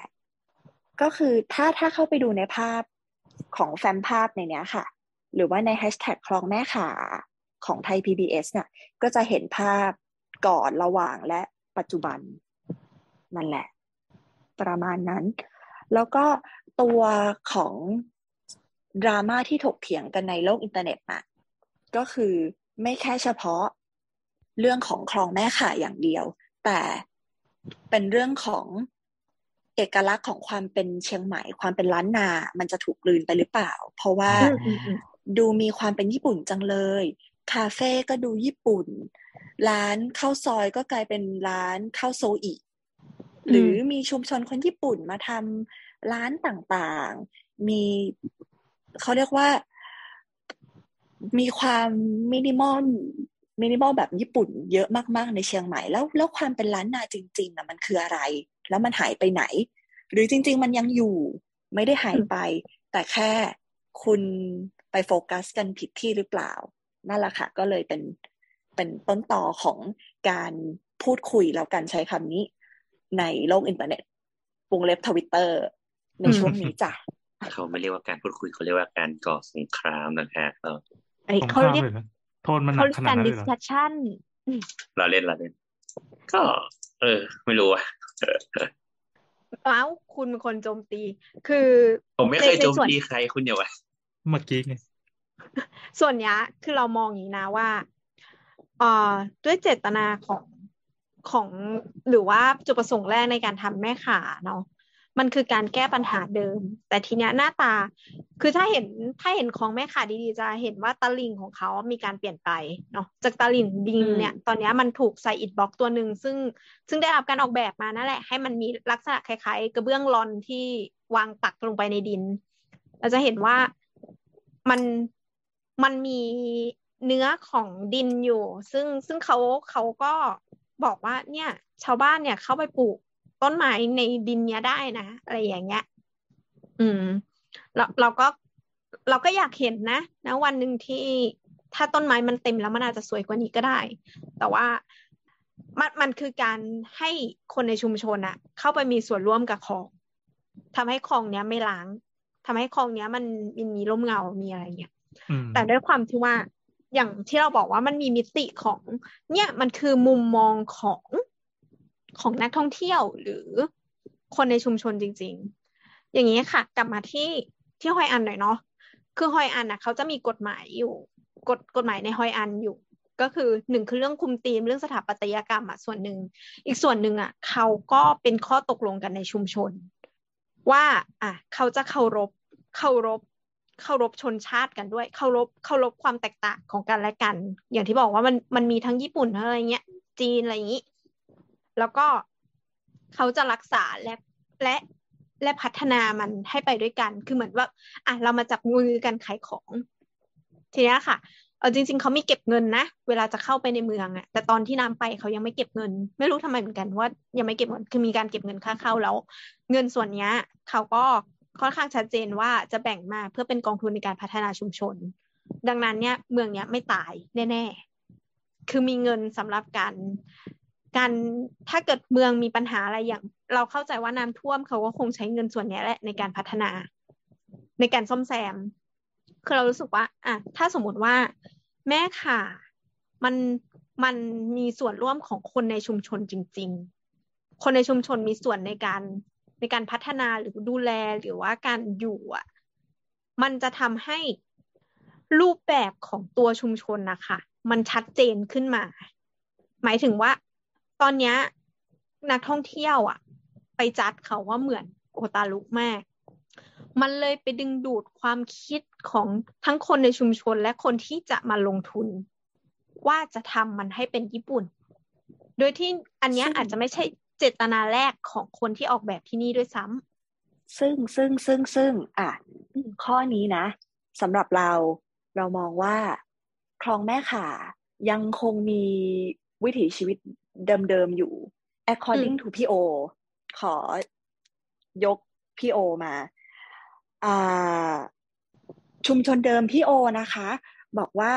ถ้าไม่อยากให้คลองแม่ข่าไปจบที่อัตลักษณ์เป็นญี่ปุ่น ก็เลิกทรีตเขาว่าเป็นอย่างญี่ปุ่นสิ ดีอืมแบบญี่ปุ่นสิคำเหล่านี้มันไม่ได้เกิดขึ้นมาเขาเรียกว่าอะไรอะคำเหล่านี้มันไม่ได้เกิดขึ้นมาในขั้นของการออกแบบ ของการคุยกับชุมชน ถึงการเหมือนแบบลงมือทำหรือการมีส่วนร่วม แต่ว่าเป็นคำนี้มันมันเกิดขึ้นมา เพราะว่ามันมีการลงในโซเชียลความเป็นชุมชนเดิมยังอยู่ ต้นทางปลายทาง ยังมีขายจินย่างลาบคั่ว ยังมียังมีอะไรอย่างเงี้ยที่เป็นวิถีชีวิตของคนที่อยู่ที่นั่นอยู่เหมือนเดิม ซึ่งอยากให้โฟกัสว่าให้คนก็ไปทรีตในมุมนั้นสิ ว่าเฮ้ย มาของแม่ขาเว้ยมีร้านลาบคั่วเฮ้ย มาของแม่ขามีของนู่นของนี่ให้กินอืมที่เป็นของชาวบ้านเมดคนก็จะได้มาเที่ยวคนก็จะได้มาทำตามอ่าคืออย่างที่เราเล่าให้ฟังค่ะว่าช่วงเดิมอะมันเป็นชุมชนแออัดเขาก็จะมีกลุ่มใจบ้านเนี่ยแหละ ที่ลงพื้นที่กับชุมชน หาทางใช้พื้นที่ร่วมกัน หลายอย่างคนในชุมชนเองอะ ก็เป็นคนร้องขอว่า เฮ้ย ให้มีแบบนั้นแบบนู้นแบบนี้สิ แต่ว่าอืมจะมาบอกว่าไม่มีเรฟจากชุมชนเลยก็ไม่ได้อ่าพื้นที่ไหนใช้งานดีอะแล้วมันก็จะยังคงเอามาใช้งานแบบนั้นอยู่อะไรเงี้ย ก็คืออยู่ที่เรานั่นแหละ จะจะใช้งานมันยังไงต่อ คือด้วยความรูปว่าเฮ้ยอันเนี้ยเหมือนคลองโอตารุจังเลยอะมันก็คือเป็นหนึ่งรูปรูปหนึ่งแต่ถามว่าถ้าเกิดเราซูมเอาออกจากไอ้รูปเฟรมนั้นน่ะ มันก็ยังมีความเป็นชุมชนเดิมอยู่ มันก็ยังมีวิถีชีวิตแบบเดิมอืมๆอยู่ แค่เราเราว่าส่วนหนึ่งมันมันคนเป็นภาษา marketing ป่ะหมายถึงว่ามันทำให้คนเข้าใจว่าอันไม่นี้คืออะไรเรารู้สึกว่าแม่งเป็นแม่งเป็นนิสัยไทยอย่างหนึ่งเว้ยซากุระใช่เมืองไทยคือต้นพญาเสือโคร่งใช่อืมขสอวิตโทเซอษร์แลนนะด์เมืองไทย เออ อะไรอย่างเงี้ย หรือแกรนด์แคนยอนเมืองไทยเออทำไมอะทำไมเราต้อง treat สถานที่ท่องเที่ยว หรือ treat สถานที่สักอย่างให้มันไปลิงก์ให้มันไปเหมือนกับเมืองนอกเมืองนาเขาอืมเราโกรธสวิตเซอร์แลนด์คำว่าเมืองไทยอะทำไมอะเราโกรธคำว่าพญาเสือโครงเอ้ยไม่ใช่เราโกรธคำว่าซากุระเมืองไทยมากเลยอะเขาเป็นต้นไม้ที่มีชื่อค่ะ ชื่อของต้นไม้ต้นนี้คือชื่อต้นพญาเสือโครงคือทุกๆสถานที่ท่องเที่ยวในโลกมีเอกลักษณ์ของตัวเอง มี พื้นหลังมีพื้นเพมีชุมชนมีเขาเรียกว่าอะไรอะ มีความยูนิคเป็นของตัวเองอะ แต่เราไม่รู้ว่าทำไมการโปรโมทของไทยมันถึงชอบไปยึดโยงอยู่กับสถานที่อื่นในต่างประเทศนักก็คนมันไม่มีปัญญาไปเที่ยวไง เข้าใจไหมดังนั้นเนี่ยการอืมการเราก็ต้องพูดไปตรงไปตรงมาว่าคนส่วนมากไม่ได้มีโอกาสไปเที่ยวต่างประเทศกันทุกคนถูกไหมอืม ดังนั้นนะสิ่งที่ทำให้เขารู้สึกว่า โอเค เขาได้ไปสิ่งนี้แล้ว ในราคาย่อมเยาก็คือการบอกว่า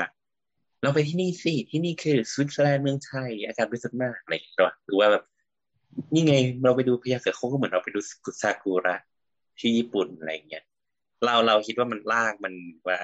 ส่วนหนึ่งมันอาจจะเป็นเรื่องของสิ่งนี้ด้วยอะไรเงี้ยอ่าคืออันเนี้ยอันนี้เราสะดุดใจอันหนึ่งจำได้ว่ามันมี โค้ดโค้ดหนึ่งที่พูดว่าทำไมถึงไม่อยากให้เชียงใหม่พัฒนา คือเขาเขาเปรียบเทียบในนี้เขาว่าเขาสนับสนุนที่จะให้พูดว่าเหมือนญี่ปุ่น มึงมันโง่ไม่เพราะว่า เออใช่ใช่เขาเขาเขาเขาก็อาจจะเป็นคนคนเชียงใหม่ก็ได้แล้วเขาก็ชอบญี่ปุ่นมากๆอะไรอย่างเงี้ยเขาก็อยากให้บ้านเมืองเขาเป็นแบบนั้นก็ได้อะไรอย่างเงี้ย ซึ่งซึ่งเรามุมมองของเราก็คือ เออ ถ้าเกิดเขาพูดในฐานะที่เป็นคนท้องถิ่นอะเราก็เราก็เราก็รู้สึกว่า เออไม่ไม่มีอะไรจะพูดอะก็คือแบบว่า มันกลายเป็นว่าเขาพูดว่าตัวเขาไม่ดี ใช่ปะพูดว่า ไอการเป็นล้านนาการเป็นคนเชียงใหม่ ซอยจุไม่ดีอะไรประมาณเนี้ยซึ่งจริง ๆ แล้วเราก็รู้สึกว่า แต่พอเราพูดว่าทำไมคุณไม่เป็นตัวคุณล่ะเออหรือคุณไม่เป็นอย่างนั้นคุณเป็นเนี้ย มันมันก็ดูแย่อยู่ดี เพราะว่าเราเป็นคนนอกอะเออ พอเราจะไปพูดเนี้ย เราก็เลยรู้สึกว่า เออมันมันดูแย่ที่เราจะต้องไปบอกว่าเขาจะต้องเป็นยังไง มันมันขึ้นอยู่กับว่าชุมชนสังคมนั้น หรือตัวเมืองเชียงใหม่เองอยากพัฒนาตัวเองไปในแบบไหนอืมมากกว่าอืมเราเรารู้สึกว่าคนมองภาพความเจริญ มิติของความเจริญไม่เหมือนกันอืมอืมอือ่ามอย่างบางคนรู้สึกว่าฉันอยากมีสิ่งที่เรียกว่าไอคอนสยามอยู่ที่เชียงใหม่อืม ซึ่งนั่นอาจจะเป็นคนพื้นที่บอกว่าฉันอยากมีห้าง ฉันอยากมีอ่าเขาเรียกว่าอะไรมีในสิ่งที่กรุงเทพมี ใช่ใช่ใช่เขาอยากมีนั่ในนสิ่งที่กรุงเทพมี เขาอยากมีซากุระในสิ่งในในของเขามีทั้งทั้งที่เขามีพญาเสือโคร่งอยู่แล้ว ซึ่งเรารู้สึกว่าความความว่าความเจริญสำหรับเราอะหนึ่งคือระบบสาธารณูปโภคที่ดี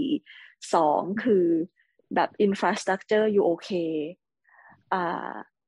ความเจริญทางด้านวัตถุ เราเรารู้สึกว่าเราแยกความเจริญด้านวัตถุกับควความจำเป็นพื้นฐานออกจากกันน่ะ การเดินอืมทางในเชียงใหม่อะถ้าคุณจะออกไปข้างนอกอย่างคุณไปแม่ริม หรือว่าคุณจะแค่อีเวนต์ไปแม่ออนน่ะดอยสะเก็ดหรืออะไรอย่างเงี้ยยังเดินทางยากเลย ค่ะเอ่อเชียงใหม่จะพัฒนาได้มากกว่านี้มากมากมากมากๆถ้า ถ้าระบบขนส่งสาธารณะมันดี คือมันก็มีรถเราจำได้ว่าเราเห็นรถเมล์ในเชียงใหม่ แต่คนก็ไม่ได้ใช้เยอะขนาดนั้นอะไรเงี้ย อืม เรามองว่าเชียงใหม่พัฒนาได้ แต่เราก็การที่คุณอยากเป็นอย่างกรุงเทพก็ไม่ผิด เพราะว่ากรุงเทพมันก็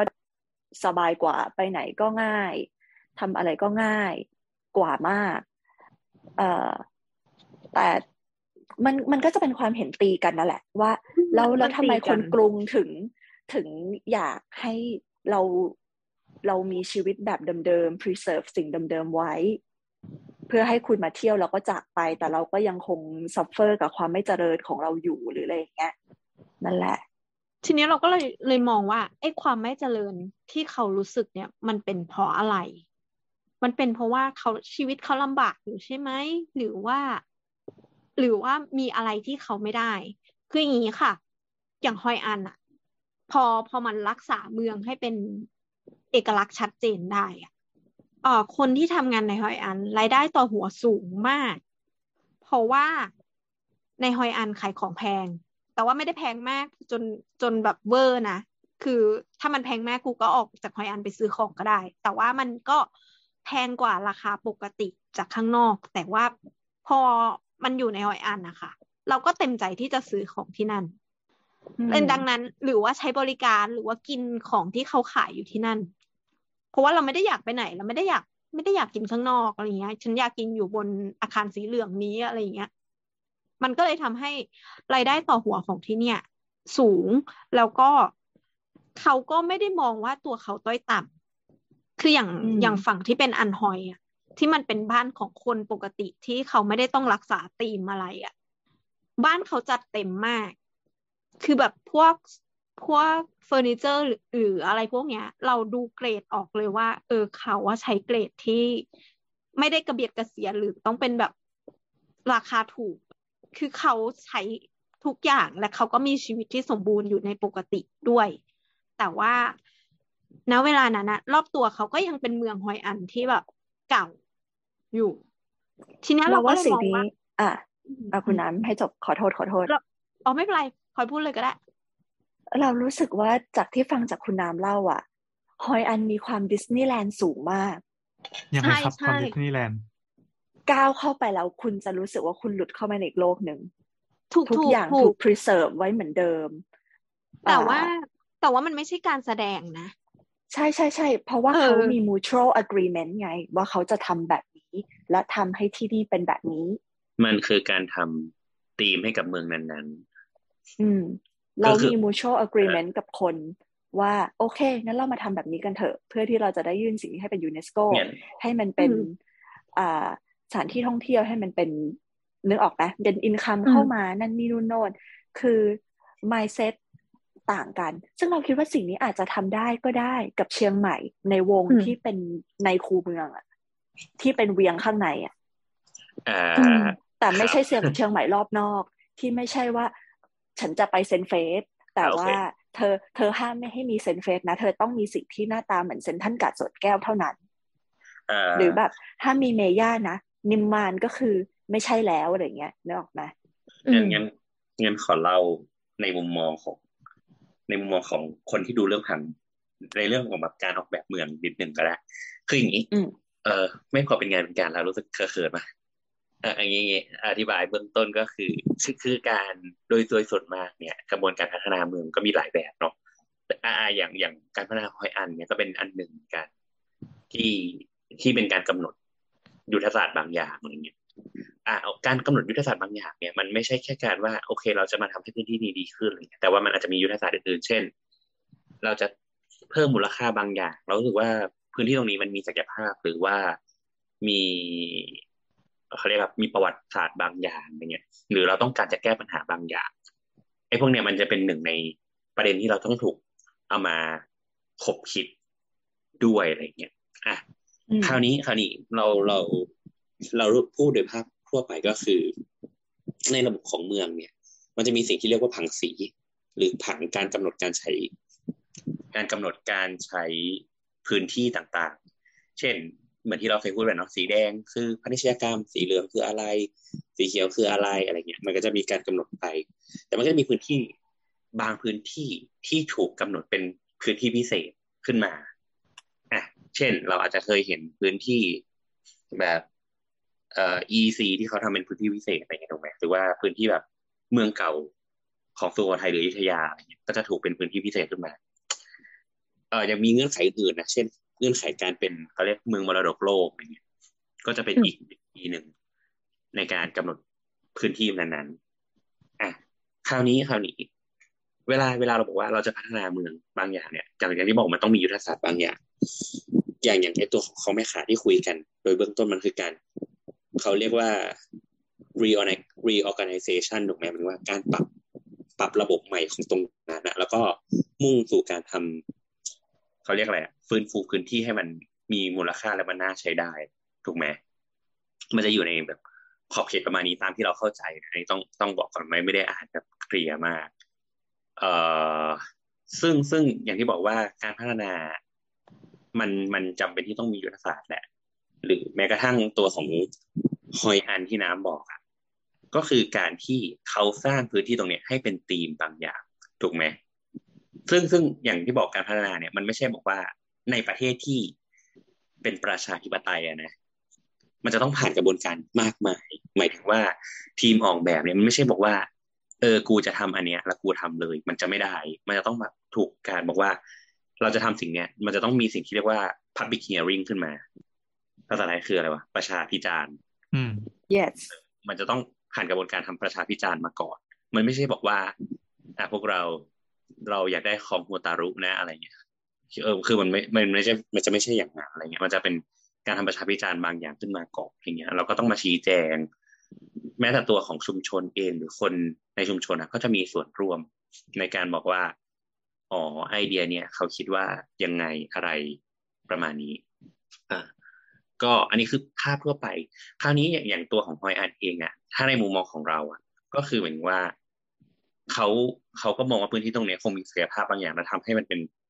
เป็นเป็นพื้นที่ที่มันเป็น Landmark ทีมอะอืมเออ เป็นแหล่งท่องเที่ยวบางอย่างอะไรเงี้ย ซึ่งถามว่าอย่างที่บอกว่า เออเวลาเราบอกว่ามันความเจริญคืออะไรเนี่ยอย่างที่บอกว่าคุณเอาอะไรมาวัดอะคิดถูกไหมคุณคุณต้องมีตึกสูงหรือเปล่าเนี่ยถูกไหม ซึ่งซึ่งถ้าย้อนกลับไปคือไอการตึกสูงมันไม่ได้บอกว่าคุณเจริญเนี่ยถูกไหมเพราะว่าอย่างที่บอกมันก็มีผังผังสีมากำหนดบางอย่างอยู่ดีอะไรเงี้ยแต่แต่สมมติว่าความประสบความสำเร็จของตัวฮอยอันเองก็ตามเนี่ยอย่างที่บอกว่า ถ้าเกิดว่ามันไปเพิ่มมูลค่าทางเศรษฐกิจในพื้นที่ได้เมื่อไหร่เนี่ยมันอาจจะเป็นอืมสิ่งที่เพิ่มเขาเรียกแหละไรเพิ่มคุณภาพควาชีมวิตตระให้ดีหนักับกประชาชนรู้อ่า เออรวมถึงอ๋อโอเครวมรวมเราถึงเรารู้สึกว่าถึงความตระหนักถูกถูกรู้ถูกของคนในพื้นแน่ที่แน่ด้วยแน่นอนแน่นอนแน่นอน แต่แต่ว่าอย่างที่บอกว่าคือคืออย่างนี้ เวลาเวลารัฐบอกว่า รัฐต้องการจะเก็บพื้นที่บางอย่างนะคือคุณต้องไม่ทิ้งคนไว้อะคิดออกไหมอืมคุณต้องไม่ทิ้งใครไว้ข้างหลังนะคือคุณอือฮึต้องต้องคุณจะเก็บมันได้ แต่คุณต้องทำให้พื้นที่ตรงเนี้ย มันยังทำให้คนมันอยู่ได้อะอืมคือถ้าถ้าคุณทำให้คนอยู่ไม่ได้อะคุณก็สร้างสวน สวนสนุกไงถูกไหมอืมคุณไม่ได้คุณไม่ได้ทำให้คนมันอยู่กับเมืองได้อะเพราะว่าเราเพราะว่าหัวใจของของหัวใจของเมืองมันคือคนน่ะถูกไหมอ่าฮะเอออ่าฮะนั่นแหละ อันเนี้ยอันนี้มันก็คือสิ่งที่เดือดออกแบบถามว่า ถ้าเรามองในมุมคนนอกที่กลับไปมองหอยอันน่ะถ้าถามว่าทำไมเขาถึงสามารถใช้ชีวิตรูปแบบนั้นได้อยู่อะหมายถึงว่าเขายังสามารถเก็บวิถีชีวิตเขาได้อะเพราะว่าเขา เทรดการดำรงชีวิตแบบเดิม ถามว่าเขาไม่อยากได้แบบบ้านหรูหรือเขาก็อาจจะอยากได้ถูกไหมแต่ว่าเขาก็เอาเงินตรงนี้ไปซื้อที่อื่นไงแต่ว่าพื้นที่ตรงเนี้ย ที่ที่เขาอยู่มันยังสร้างมูลค่าบางอย่างได้อะไรเงี้ยเออ แต่แต่ว่าข้อควรระวังของมันของการทำพื้นที่อย่างเงี้ยน่ากลัวนะอันหนึ่งสิ่งที่เรียกว่า gentrification ก็คือการที่พื้นที่ตรงเนี้ยมันถูกเปลี่ยนไปบางอย่างแล้วมันทำให้มูลค่า พื้นที่หรือค่าอาหารการกินมันมันสูงขึ้นตาม มันจะทำให้คนที่เป็นโลเคอลจริง ๆ มันอยู่ไม่ได้เนี่ยคือคือสิ่งที่ต้องระวังแต่ แต่ว่าคือในโลกตลาดเสรีอะมันเราไม่แน่ไม่แน่ใจว่ามันมีแมคานิกในการควบคุมหรือเปล่าเนี่ยแต่ถ้าคุณอยู่ในโลกของคอมมิวนิสต์เนี่ย คุณคุณนั้นได้ถูกไหมเออออฮึคือคืออย่างนี้ในในโลกแบบเนี้ย มันจะเกิดสิ่งที่เรียก gentrification เต็มไปหมดเลย เช่น ในในแบบเบอร์ลินเนี่ย มันจะมีย่านชื่อว่า Kreuzberg เนาะอยู่แบบอยู่เป็นย่านย่านตุรกีเดิมอะคนตุรกีอยู่อืมคืออมคนตุรกีอะย้ายมาหลังจากสงครามโลกครั้งที่สองเอออ่าฮะซึ่งซึ่งเยอรมันต้องการแรงงานเข้ามานะ เออ ดังนั้นนะมันจะเป็นย่านที่คนตุรกีอยู่กัน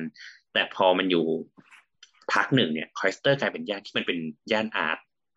เพราะมันอยู่แบบแถวแถว East Side Gallery อืม อืมอันนึกออกซึ่งมันซึ่งมันเป็นย่าน art มาก ๆ แบบคนกินวีแกนอยู่ย่านนี้ คนแบบทำ street art จริงดูๆชิคอยู่อะย่านนี้เออ เออ อะไรพวกเนี้ยแต่แต่แต่ว่า เราน่าจะเคยเล่าเรื่อง Kreuzberg ไปหลายรอบครับว่าอย่างที่บอกว่า อย่างเราไปเราไป Kreuzberg ปีสองพันสิบสี่สองพันสิบห้าอะไรเงี้ย Kreuzberg เพิ่งมีแมคโดนัลล์สาขาแรกอะคือตอนสองพันสิบสามเลย เพราะว่าคนในชุมชนแบบ ไม่เอาอะเพราะเขาบอกว่า ถ้าคุณมีแมคโดนัลล์เมื่อไหร่เนี่ยสินค้าอื่นๆมันจะแพงขึ้นคิดออกไหมคือคือเหมือนว่าคุณวาง landmark บางอย่างแล้วอะของก็จะแพงขึ้นแพงขึ้นแพงขึ้นเข้าไปอีกอะไรเงี้ยเหมือนเหมือนเหมือนมันแมคโดนัลล์อ๋อพูดตรงไปตรงมาก็คือแมคโดนัลล์ก็คือภาพของทุนนิยมมากๆอะคิดออกไหมเออเออเออเมื่อไหร่ที่คุณมีแมคโดนัลล์เนี่ย ปัญหาก็คือแบบ มันก็ต้องมีแบรนด์อื่นๆเข้ามา อยู่ตรงนี้แน่ๆอะไรอย่างเงี้ยไหมดังนั้นนะคนที่มันโลคอลมากๆ มันจะอยู่ไม่ได้พี่คือคือยังไม่ได้ทำรีเสิร์ชนะว่าแบบ ราคาของของที่พักอาศัยมันมันสูงขนาดไหน เพราะว่าเยอรมันก็อาจยากเนอะเออ ก็อืมอันนี้ก็เป็นอันหนึ่ง เอ่อคราวนี้เราเราต่อได้อีกหน่อยปะหรือพี่โอมาละแล้วต่อไป อ๋อพอพอดีตอนที่เราเรียนป.โทอะเราเราได้ ทำ project การพัฒนาย่านชื่อว่า Northern Quarter อยู่อยู่ในแมนเชสเตอร์นะก็คือแบบเป็นย่านแบบเออเรียกว่าไงดีอะเป็นตลาดปลาเมื่อก่อนเมื่อก่อนเป็นตลาดปลา แล้วก็แบบร้านขายเครื่องหนังอะไรอย่างเงี้ยแต่แบบปัจจุบันมันตึกมันก็ค่อยๆโดนถูกทำลายไปเรื่อยๆนะเออ คราวนี้แบบ Northern Quarter เนี่ยมันมันก็เลย มันก็เลยทางทางแบบคณะก็เลยมีโปรเจกต์ในการแบบ เราจะพัฒนาย่าน Northern Quarter ให้เป็นอะไรบ้างอะไรเงี้ยเรามองปัญหาของมันมีอะไรบ้างอะไรเงี้ยก็เลยก็เลยแบบต้องไปลงรีเสิร์ชไปเดินดูเมืองว่ามันเป็นยังไงปัญหาที่มันเกิดขึ้นเป็นอะไรทำภาพเปรียบเทียบว่า เมืองตอนนี้มันเป็นยังไงอะไรอย่างเงี้ยเออ ก็สุดท้ายมันก็ได้ผลลัพธ์มาแบบข้อเสนอบางอย่างเนี่ย แล้วก็ต้องไปทำประชาพิจารณ์ให้ คนน่ะดูว่าแบบไอเดียไหนที่เขาซื้ออะไรเงี้ย แต่ว่ามันก็เป็นสุดท้ายมันเป็นแค่ proposal นะนั่นแหละ ก็ก็ไม่ได้มันก็คงไม่ได้แบบเกิดขึ้นอะไรเงี้ยแต่ว่าปัจจุบันนะเพราะก็ Northern Quarter อะก็ก็ก็มีการปรับปรุงอยู่เรื่อยๆอะไรเงี้ยคราวนี้เออเราเราอยากให้ไปลอง search คำว่า เออมันชื่ออะไร Mackie Mayor Mackie Mayor ครับหนึ่งนะ Mackie Mayor Northern Quarterโอเค ลองลอง search คำว่าแม็กกี้เมเยอร์ครับแม็กกี้เมเยอร์ M A C K I K I E แล้วก็เมเยอร์ M A Y O R แม็กกี้เมเยอร์นี่น่าจะเป็นจุดแรก ๆ จุดแรก ๆ ของของการพัฒนาพื้นที่แบบของ Northern Quarter เลยครับ เมื่อก่อน Mackie Mayor เราเราจำไม่ได้มันเป็นตึกอะไรนะ แต่ว่าปัจจุบันนะเขา เขาเปลี่ยนเปลี่ยนเมือง เปลี่ยนพื้นที่ตรงเนี้ย ให้เป็นแบบศูนย์อาหาร เป็นพื้นที่สาธารณะของของพื้นที่อะแล้วมันก็ แล้วเขาก็ไปแบบไปทำแบบไปทำ museum เล็ก ๆ ไปทำเวิร์กช็อปเล็ก ๆ อะไรเงี้ยกระจายตามพื้นที่เพื่อเพื่อให้พื้นที่มันยังมีชีวิตอยู่อะไรเงี้ยอะไรประมาณนี้ ก็อันนี้ก็เป็นหนึ่งหนึ่งในการพัฒนาพื้นที่แบบ คือคือหมายถึงว่าเวลาทำมันไม่ต้องทำฟูลสตรีมก็ได้ แต่หมายถึงว่า เราอาจจะคาดหวังว่าบางอย่างเนี่ย ถ้ามันลงโปรแกรมนี้ไปแล้ว มันจะทำให้พื้นที่รอบข้างมัน มันมีชีวิตชีวา อย่างที่บอกว่าสิ่งหนึ่งที่มันเกิดขึ้นก็คือการสร้างแมกเนตให้กับพื้นที่เออ อะไรประมาณนี้นั่นแหละให้พี่โอแล้วต่อเลยตัวจริงเรื่องปิ้งย่าง เดี๋ยวก่อนพี่โอเราเราขอนิดนึงคืออม ถ้าถ้าโบสก็จะดูเป็นสถาปนิกฝั่งรัฐบาล ฝั่งรัฐฝั่งรัฐ เรารู้สึกว่าคนที่มันมายุ่งเกี่ยวกับชุมชนนะอันนี้คือเปรียบเทียบทั้งฮอยอันทั้งแม่ข่าเลยนะ มันมีสามสามหมวดที่จะต้องสนใจก็คือมีมีชาวบ้าน มันมีความต้องการของชาวบ้าน มันมีความต้องการของรัฐ แล้วมันก็มีความต้องการของนักท่องเที่ยวในที่นี้ AKA ชาวเน็ตบวข้กอสามภาคเอกสามชนได้ไหมอะ อืมแบบอ่าก็ได้ก็ภาได้คเอกชเป็นนธุรกิจบท่องวกเที่ยวกับแล้วกันชาวเน็ตอะเอออือมอืมธุรกิจท่องเที่ยวที่เขาพยายามจะไปไปสร้างภาพลักษณ์อะไรบางอย่างลงตรงนั้น ซึ่งสุดท้ายแล้วอะคนที่จะต้องไปทำหน้าที่ดีลกับทุกฝ่ายทั้งสามฝ่าย ตรงนั้นน่ะก็คือสถาปนิกชุมชน ซึ่งตัวเนี้ยอ่าเราว่าในแต่ละชุมชน โดยเฉพาะพวกชุมชนที่มันมีเสน่ห์ก็หรือเอออาจจะยังไม่มีเสน่ห์แต่ว่ามันมองเห็นว่ามันมีศักยภาพเนี่ย มันจะมีสถานีชุมชนเป็นกลุ่มกลุ่มกลุ่มที่กระโดดเข้าไปแล้วไปดีลไปคุย มันจะมันจะลดปัญหาการปะทะของสามกลุ่มเนี้ยได้ เออนึกออกไหมว่า อ่า อย่างเมืองที่ อย่างอย่างแม่ขานเนี่ยก็น่าจะเห็นว่า พอพอมีกลุ่มสถานชุมชนเข้าไปคุยปั๊บชาวบ้านที่ไม่รู้มาก่อนว่าเฮ้ยเราอย่างนี้ได้ด้วยเหรอเรามีสิทธิ์ทำอย่างนี้ได้ด้วยเหรอเราสามารถพัฒนาไปทางนี้ได้ด้วยเหรอแล้วเราอยู่ๆก็กลายเป็นสถานที่ท่องเที่ยวเนี่ยมันโอเคใช่ไหมกับกับชีวิตพวกเรา ต้องบอกว่าจริง ๆ แล้วอะที่แอนบอกว่ากลุ่มที่สามที่ว่าเป็นพอยต์สำหรับนักท่องเที่ยวอะจริง ๆ อันเนี้ย มันต้องเป็นในใน part ของชาวบ้าน จริง ๆ ตอนเนี้ย มันจะต้องมีแค่สองอ่าสองสองอะไรวะสองปาร์ตี้คือหนึ่งรัฐบาลที่เป็นคนวางวางแบบแผนระยะยาวขึ้นมาอืมอ่ากับสองคือ ส่วนของประชาชนก็คือกลุ่มคนที่อยู่ในพื้นที่ตรงนั้น ซึ่งเขามักจะต้องรวมกลุ่มกัน แล้วก็หาคนหนึ่งอะมาจัดการอะยองยองยกเรื่องตัวอย่างแม่ข่าก็ได้ ไอ้แม่ข่าที่ทำเนี่ยที่เราเห็นแค่ช่วงเนี้ยมันเป็นแค่เหมือนประมาณหนึ่งในสิบของแผนทั้งหมดของเขาของแม่ข่าจริงๆมันเป็นเส้นที่ยาวมากเพราะมันจะวิ่งขนานกับแม่ปิงมันเลยมันจะเป็นเป็นคลองที่ไว้สำหรับรับน้ำสำหรับจากแม่ปิงมาด้วยอะไรเงี้ยครับ แล้วมันเป็นช่วงแนวของชุมชนเดิม ทีนี้เนี่ยแผนของเขาคือเขาจะพัฒนาทางเส้น แต่ว่าในไอ้ที่ว่ามันไอ้นี่พี่โอเปิดไมค์จ้าพี่โออะขณะที่พี่โอหายก็จะบอกว่าพอพัฒนาทางเส้นปั๊บเรานึกถึงคลองของกรุงเทพนะครับของภาคอัศวินนะครับ ใช่จริงๆพัฒนาทางเส้นน่ะคุณจะไม่ว่าอันนี้ไม่ได้นะไอ้ตรงสาทรน่ะ อ่าอ่าอ่าเออ ตรงนั้นชื่ออะไรนะพัฒาไม่เสร็จนะนงซีนะช่องนนเอทรีออ๋อโอเคตรงนงซีอะ ทำไมต้องเป็นนงซีด้วยวะเอามันเป็นเกาหลีไงชงนงซีไงอ๋อ เห็นไหมคุณคือคุณก็ไปเบรม คุณอัศวินไม่ได้ คือเขายังไม่เสร็จไงแต่พี่โอกำลังกุมขมับอยู่อ่าฮะอ่าโอเค พี่โอมาอย่างไม่ไม่ไม่อ๋อพี่ในขณะที่พี่โอยังไม่มา เออ เราไปเห็นทวิตหลาย ๆ คนที่พูดว่า เนี่ย เชียงใหม่เป็นเหมือนญี่ปุ่นไปหมด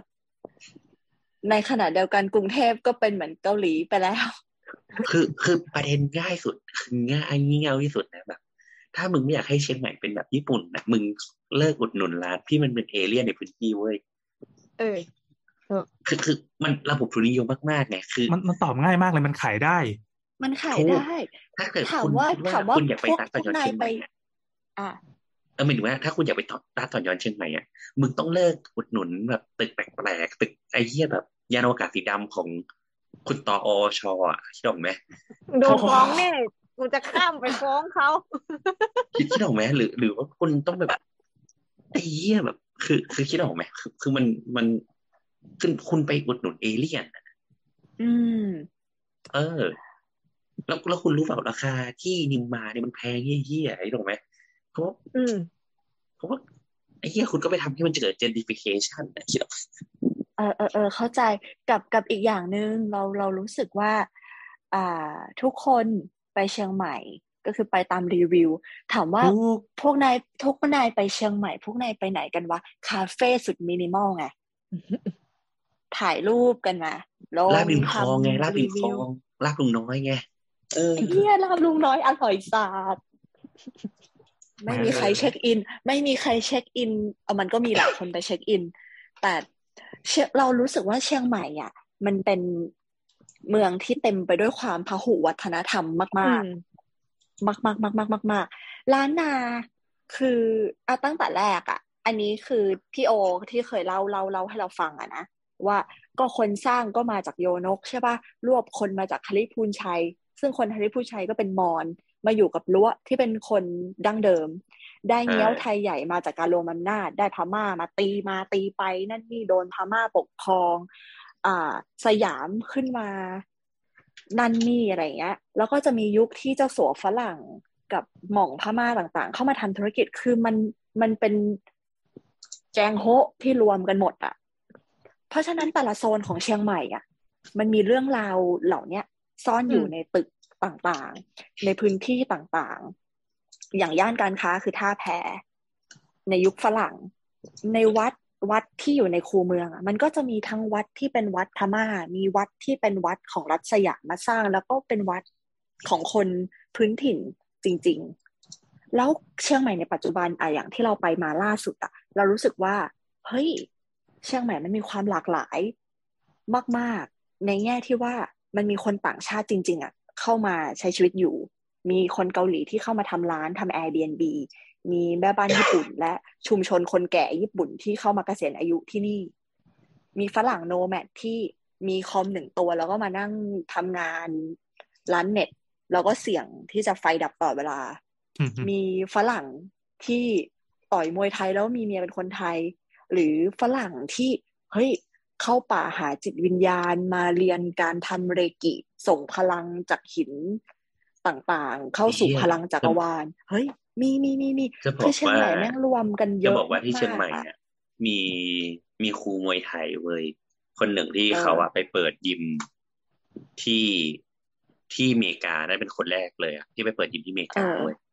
คนเนี้ยคือดังมากแล้วเขามาเปิดยิมที่เชียงใหม่ พอดีแบบอันเนี้ยอืมเป็นเรื่องที่รู้จาก น้องหมอที่ไปเจอที่ร้านเราเนี่ยเนี่ยนั่นไงนั่นไงไม่ไม่ไม่นั่นไงไม่หมายถึน้องงว่าหมอแฟนเขาแฟนเขาเป็นเจ้าของเนี่ยยิมเนี่ยเนี่ยเนี่ยเนี่ยนั่นนั่นนั่นนั่นนั่นนั่นนั่นแหละ ก็เลยก็เลยเหมือนว่า ก็เพิ่งรู้เหมือนกันว่าอ๋อเนี่ยเฮ้ยเนี่ยเนี่ยเนี่ยมันดังขอมันโทษดังมากเอออะทีนี้กลับมากลับมาเรื่องเชียงใหม่ก่อน คือเราอยากให้ทุกคนอะถามตัวเองกันหน่อยว่า คุณมาเชียงใหม่คุณชอบอะไรกันในเชียงใหม่เนาะอืม แบบ คุณน้ำอาจจะตอบว่าคุณน้ำชอบกินอาหารเมืองเว้ยอร่อย มาเชียงใหม่เพื่อเสาะหาร้านอาหารต่างๆ enjoy eating ไม่ว่าอาหารนั้นมันจะเป็นอาหารของ ไม่ว่าจะเป็นอาหารเมืองจริง ๆ หรือว่าเป็นอาหารไทยใหญ่ หรือว่าเป็นอาหารแบบ มันก็จะมีเฮ้ยเชียงใหม่มีร้านอาหารญี่ปุ่นที่ดีเยอะมาก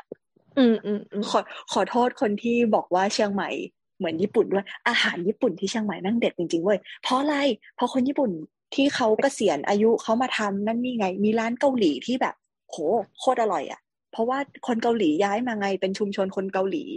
นึกออกปะหรือคุณชอบบรรยากาศของของการที่มีวัดอยู่ข้างๆกับร้านกาแฟชิคๆมีหมูกระทะที่กินได้ มีหลังมอให้ไปเดิน มีอ่างแก้วให้ไป นึกออกปะเดินเล่นถ่ายรูปทำ content เป็น TikTok มีบาร์เงียบๆหลากหลายสไตล์ให้นั่งจิบมีร้านเหล้าที่สามารถเข้าไปแบบเฮ้ปาร์ตี้ เลื้อนกอดคอกับเด็กมอชอ แล้วก็ล้มลงไปกับพื้นได้อะไรเงี้ย อันนี้คือไงเออขอสปอนทททเหรออืมไม่ไม่ไม่คือเรารู้สึกว่ามันมันขึ้นอยู่กับว่า เราจะเลือกเสพเชียงใหม่ในมุมไหนมากกว่า นั่นแหละ อย่างเราที่เรารู้สึกว่าเราก็เป็นมนุษย์ต่างถิ่นสำหรับเชียงใหม่เหมือนกันอะตอนเด็กๆอะเราโตที่เชียงใหม่แต่เราก็รู้สึกว่ามันขึ้นอยู่จริง ๆ นะ ขึ้นอยู่กับ พื้นที่ที่คุณเลือกไปอะถ้านายไปนิมมานแล้วนายจะรู้อะไรวะนึกออกปะนั่นแหละ เอออัอันนี้คือใครสิงจะตีบอก เออเหมือน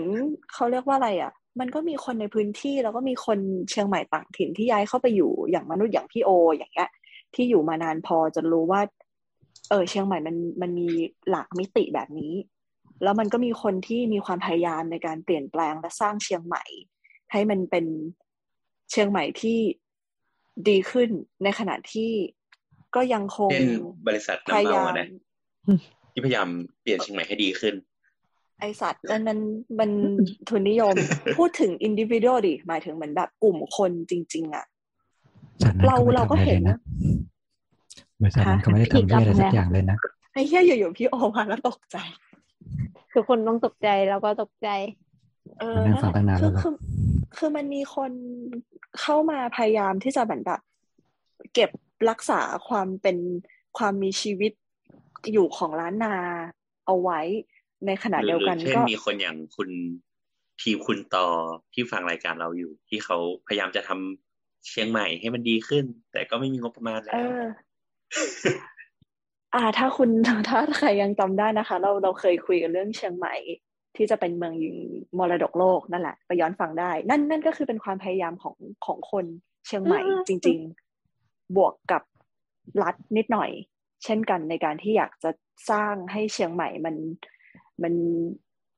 อาจจะไม่ได้เป็นถึงอย่างฮอยอันที่เก็บรักษาทุกอย่างไว้ แต่เรารู้สึกว่าเราสามารถโตไปด้วยกันได้ ทั้งภาคชุมชน ทั้งคนที่อยากได้ความเจริญ ทั้งคนที่รู้สึกว่าเฮ้ยเก็บ กลิ่นอายเก่าๆไว้ แล้วเอามาผสมผสานกับชีวิตยุคใหม่ มันก็ทำได้ เช่นเดียวกัน นั่นแหละ เออมันเป็นเสน่ห์ประหลาดอย่างหนึ่งของเชียงใหม่ที่ที่เราชอบแหละ เพราะมันมีมุมเล็กๆ มุมน้อยๆแบบเนี้ยที่รู้สึกว่าเฮ้ยถ้าทำให้ดีๆอะมันไปด้วยกันได้จริงๆนะนั่นแหละเฮ้จบแล้วเหรอไม่พี่โอสิ เอาคนเชียงมาแล้วครับอ่าครับคนเชียงจริง ๆ มาแล้วค่ะ มา ต้องบอกว่าที่พูดถึงเมื่อกี้คือ ต้องบอกว่าจริงๆแล้วเป็นคนในพื้นที่แหละ ที่จะเป็นคนเรียกร้องสิ่งนี้ว่าเขาต้องการอะไร อย่างของเรื่องแม่ค้าเมื่อกี้ที่บอกครับ อย่างของรอบนอกมันก็อย่างหนึ่งอย่างของชุมชนไอ้ตรงที่มันเป็นจุดที่มันเป็นปัญหาตรงเนี้ยมันก็เป็นส่วนที่เรียกว่ามันเป็นจริงๆมันเป็นส่วนที่อยู่นอกของกำแพงดินเดิม เมื่อก่อนตรงนี้มันเป็นชุมชนที่แบบชุมชนเก่าชุมชนแออัดอะไรเงี้ยครับพื้นที่ตรงนี้เดิมจริงๆมันเป็นพื้นที่รับน้ำเสียของทั้งเมือง ซึ่งมันก็คือจะเชื่อมมาตั้งแต่แบบตัดกาดหลวงอ่าตัดผ่านไกลกลางเมืองอะไรเงี้ย ซึ่งเมื่อก่อนเขาบอกเลยว่า ถ้าอยากซ่อนศพอะให้โยนลงคลองแม่ขาตรงนั้นแหละเอ้ยแล้วจะไม่มีวันเจออีกเลยทำไมอะโอ้มันก็ผ่านชุมชมันนไม่แย่ใช่เหรอขนาดนั้นเลยเหรอเออต้องบอกว่ามันเป็นมันคลองแสนแสบที่แบบข้นๆเหนียวๆอะอ่าเออใช่ใช่ใช่เมื่อกี้เมื่อกี้คนเอ่อเปิดสตรีทวิวแล้วไปส่องดูอะมันมีโครงการที่แบบ เหมือนจัดการน้ำเสียที่มันเกิดขึ้นในคลองอะเขายังติดป้ายของเทศบาลนครเชียงใหม่อยู่เลยใช่ตอนนี้ก็ตคืกอใจแผนึกว่าเจอศพเคยมีเคยมีเคยมี ก็คือใส่เขาบอกว่าแผนทิ้งแผนเองมันกับคืมืออตอนแผนตอนนี้คือเขาเริ่มผ่านน้ำเข้ามา เขาก็เริ่มแบบเคลียร์สองข้างทางออกเหมือนที่กรุงเทพอะครับเคลียร์ชุมชนที่ติดน้ำดั้งเดิมออก แล้วก็เว้นทางเดินไว้ แล้วก็เริ่มพัฒนาน้ำผ่านน้ำเข้ามาเป็นช่วงเป็นช่วง ทีนี้เนี่ยไอ้ตรงที่เป็นคลองแม่ขาตรงเนี้ยครับเขาคุยมันเป็นกลุ่ม ตรงนี้เขาเหมือนเสนอ คือต้องต้องเรียกว่าอะไรดีวะทางรัฐอะเขาหันเขาหันเป็นช่วงเป็นช่วง แล้วเขาก็เลยเหมือนเรียกคนในชุมชนอะมาคุยว่า เราจะพัฒนาตรงนี้นะ คุณต้องการอะไร อ่า นี่แหละอ่าแล้วก็ที่ดีมีการเขียน TOR ขึ้นมา แล้วก็ทำการเปิดประมูล แต่เนี้ยเป็นส่วนที่รัฐเขา provide ให้เรา แต่ทีนี้เนี่ยส่วนที่เข้ามาประมูลเสร็จปั๊บเนี่ยไอ้คนที่เข้ามาประมูลเนี่ยต้องเป็นคนที่คอยประสานกับชาวบ้านต้องบอกว่ามันไม่ใช่แค่ว่าเข้ามาเสร็จปั๊บแล้วก็แบบทำทำแล้วยื่นให้ว่าอะเอาไปเลย ตรงนี้แม่งไฟท์กันมานานมาก ชาวบ้านก็ไม่ยอม ชาวบ้านทะเลาะชาวบ้านเดินขบวน ชาวบ้านยื่นหนังสือ คุยกับคนประสานเข้าไปทำกันบ้านตรงนี้หนักมาก เพื่อให้เด็กเกิดพื้นที่ตรงนี้ขึ้นมาแบบพื้นที่ใช้ร่วมกันว่า เราจะไม่ไปรื้อชีวิตเขาเราไม่จะไปรื้อบ้านเขา เราแค่จะพัฒนาให้พื้นที่ตรงกลางใช้ร่วมกันได้ อย่างตอนที่ทำแรกๆเลยมันก็ยังมีดราม่าเรื่องแบบไปตัดต้นไม้ใหญ่ทำไม อยู่ๆเอาถนนเข้ามาเคลียร์ให้โล่งแล้วก็ไปตัดต้นไม้เขาชาวบ้านอยู่นั่นนี้แต่กลายเป็นว่าจริงๆ ชาวบ้านขอเพราะว่ามันเป็นพวกต้นไม้แบบเนื้อเปาะ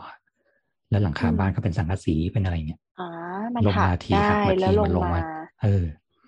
เขาก็เลยตัดทิ้ง แต่เขาก็จะเริ่มแบบทำบล็อกทำนั่นไอ้ที่เราเห็นเป็นบล็อกเป็นบล็อกข้างข้างข้างข้างทางเนี่ยครับ ตรงนั้นจริง ๆ ต่อไปเขาจะปลูกต้นไม้ ณ ปัจจุบันนะเขาปลูกพวกพืชผักสวนครัวอยู่ ซึ่งตรงเนี้ยให้ชาวบ้านมากินโอ๊ยก็มีกะเพรา มีพริก มีอะไรอย่างเงี้ย ต้องบอกว่าจริง ๆ แล้วตรงนี้พื้นที่ช้างช้างไอ้แม่ขาตรงเนี้ยครับ มันเชื่อมกับพื้นที่ของช้างม้อย ซึ่งตอนนี้ทุกคนจะแบบไฮว่าเอ้ยช้างม้อยกำลังโตกำลังโตอ่าที่ช้างม้อยมันใช่โตเพราะว่ากลุ่มคนที่เขาอยู่ดั้งเดิมอะแต่ว่าเป็น second generation อะเขารวมตัวกันว่า เขาจะต้องการกำหนดพื้นที่ของช้างม้อยให้มันเป็นแบบไหน นี่คือสิ่งที่เราอยากอยากจะพูดตอนนี้ว่าจริง ๆ แล้วไอ้คำว่าคำล้านล้านหน้าของคุณน่ะคุณต้องมองเป็น generation เว้ยคุณยังอยู่แบบรุ่นอากงอาม่าอยู่เลยเลยตอนนี้คุณเป็น second generation คุณเป็น third generation ของพื้นที่ตรงนี้แล้ว พื้นที่ตรงนี้ในปัจจุบันต่างหาก ที่มันจะต้องปรับไปเป็นแบบไหน นั่นคือคนในพื้นที่ต้องเป็นคนชี้ซึ่งกลุ่มช้างม้อยอะเขารวมตัวกันเพราะมีแบบเมื่อก่อนเป็นย่านการค้าเก่าครับ แล้วถัดเข้าไปก็จะเป็นพวกบ้านบ้านอะไรเงี้ย เดิมก็จะมีชุมชนจักสารชุมชนแบบเชื่อมช่างเชื่อมช่างทำหม้อช่างอะไรพวกนี้รวมกันเยอะๆ คือกลุ่มเนี้ยเขาเขาพยายามสร้างอัตลักษณ์พวกนี้ขึ้นมาพยายามชกชวนคนเนี้ยมาให้เริ่มลงทุนทำร้านกาแฟทำอะไรที่แบบดึงให้นักท่องเที่ยวเข้ามาสร้างกิจกรรม แล้วก็มีจุดหนึ่งที่เขาเคยทำเขาเคยลงแรงขอแบบเราด้วยว่า เป็นชุมชนเรื่องว่าเป็นสวนกินได้ เขาไปเอาพื้นที่ลกล้างมาของเอกชน แล้วก็ให้ใครก็ได้เข้าไปปลูกผัก แล้วเขาจะมีคนในชุมชนคอยดูแลให้ อันนี้มันคือสวนผักคนเมืองใช่กะใช่ ซึ่งผักเนี่ยอ่าปัจจุบันอันคือนี้คือช่วงโควิดอะส่วนคนเมืองอะก่อนแล้วล่ะแต่ว่าช่วงโควิดมันก็มันก็เงียบๆไป แต่ว่ามันก็มีคนดูแลตลอดทำตลอด แล้วก็ ตอนเนี้ยสวนพวกเนี้ยมันมันแสดงให้มันให้ผลแล้ว มันมีคนไปกินไปเก็บใช้แล้ว แล้วก็มีคนมาอ๋อปลูกเพิ่มแล้ว ซึ่งเขาก็พยายามขยายตรงเนี้ยไปให้มันทั่วๆของชุมชน เพราะว่าตรงนี้มันมีชุมชนที่มีคนทั้งมีเงินและไม่มีเงินอยู่ นี่คือการที่พยายามเกรดเกรดสิ่งที่เรียกว่า ที่เราเคยพูดตั้งแต่ EP แรกว่ามันมีสอง layer กันอยู่ ที่แม่งวิ่งกันคนละ channel ตอนนี้ก็มีคน second generation มาที่บอกว่า เฮ้ย ผมอยากมาอยู่ตรงนี้ว่ะงั้นผมดึงซ้ายและขวาเข้ามาจอยกัน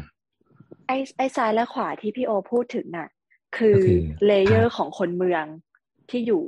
ต้องกับ layer ของนักท่องเที่ยวหรือเปล่าอันนี้มีความรู้สึกหรือว่ามันมันไม่ใช่ layer ของนักท่องเที่ยวเดี๋ยวเราต้องเรียกว่ามันเป็น layer ของคนอืมรุ่นใหม่ดีกว่า เพราะนักอือฮึท่องเที่ยวปัจจุบันน่ะถามว่ารุ่นพ่อรุ่นแม่เรามา ก็นั่งรถทัวร์ไปดอยสุเทพอืมลงมากินเจียต้องเองเย็นไปเดินเอทางอคนเดินเออกลับไปนอนเออจบจริง เขาจะไม่ได้เป็นมาไรแบบมากพ่อเขาจะไม่เที่ยวแค่ช่วงเช้า เออเขาจะไม่ได้มาเดินแบบถ่ายรูปชิคๆเก๋ๆมานั่งกินร้านกาแฟไม่ไม่ไม่ไม่หรือแม้แม่แต่คฉันนไปนะหรือแม้แต่คนที่อยู่ที่เชียงใหม่เองอะคนรุ่นพ่อรุ่นแม่อ่ากักับเด็กที่เป็น second generation หรือเป็นอืมคนละเจนแล้วอะเขาก็เที่ยวไม่เหมือนกันอืมเพราะฉะนั้นตอนนี้กลายเป็นว่าเขาพยายามดึงให้แบบพื้นที่เนี้ยมันตอบสนองกับคนรุ่นใหม่มากขึ้น ซึ่งเหมือนอย่างคนรุ่นอืมอากงอาม่าเขาทิ้งพื้นที่เป็นอย่างนี้ไปละเขาไม่ได้ใช้ กูไม่ได้ขายของละ กูก็ไม่ทำอะไรกับมัน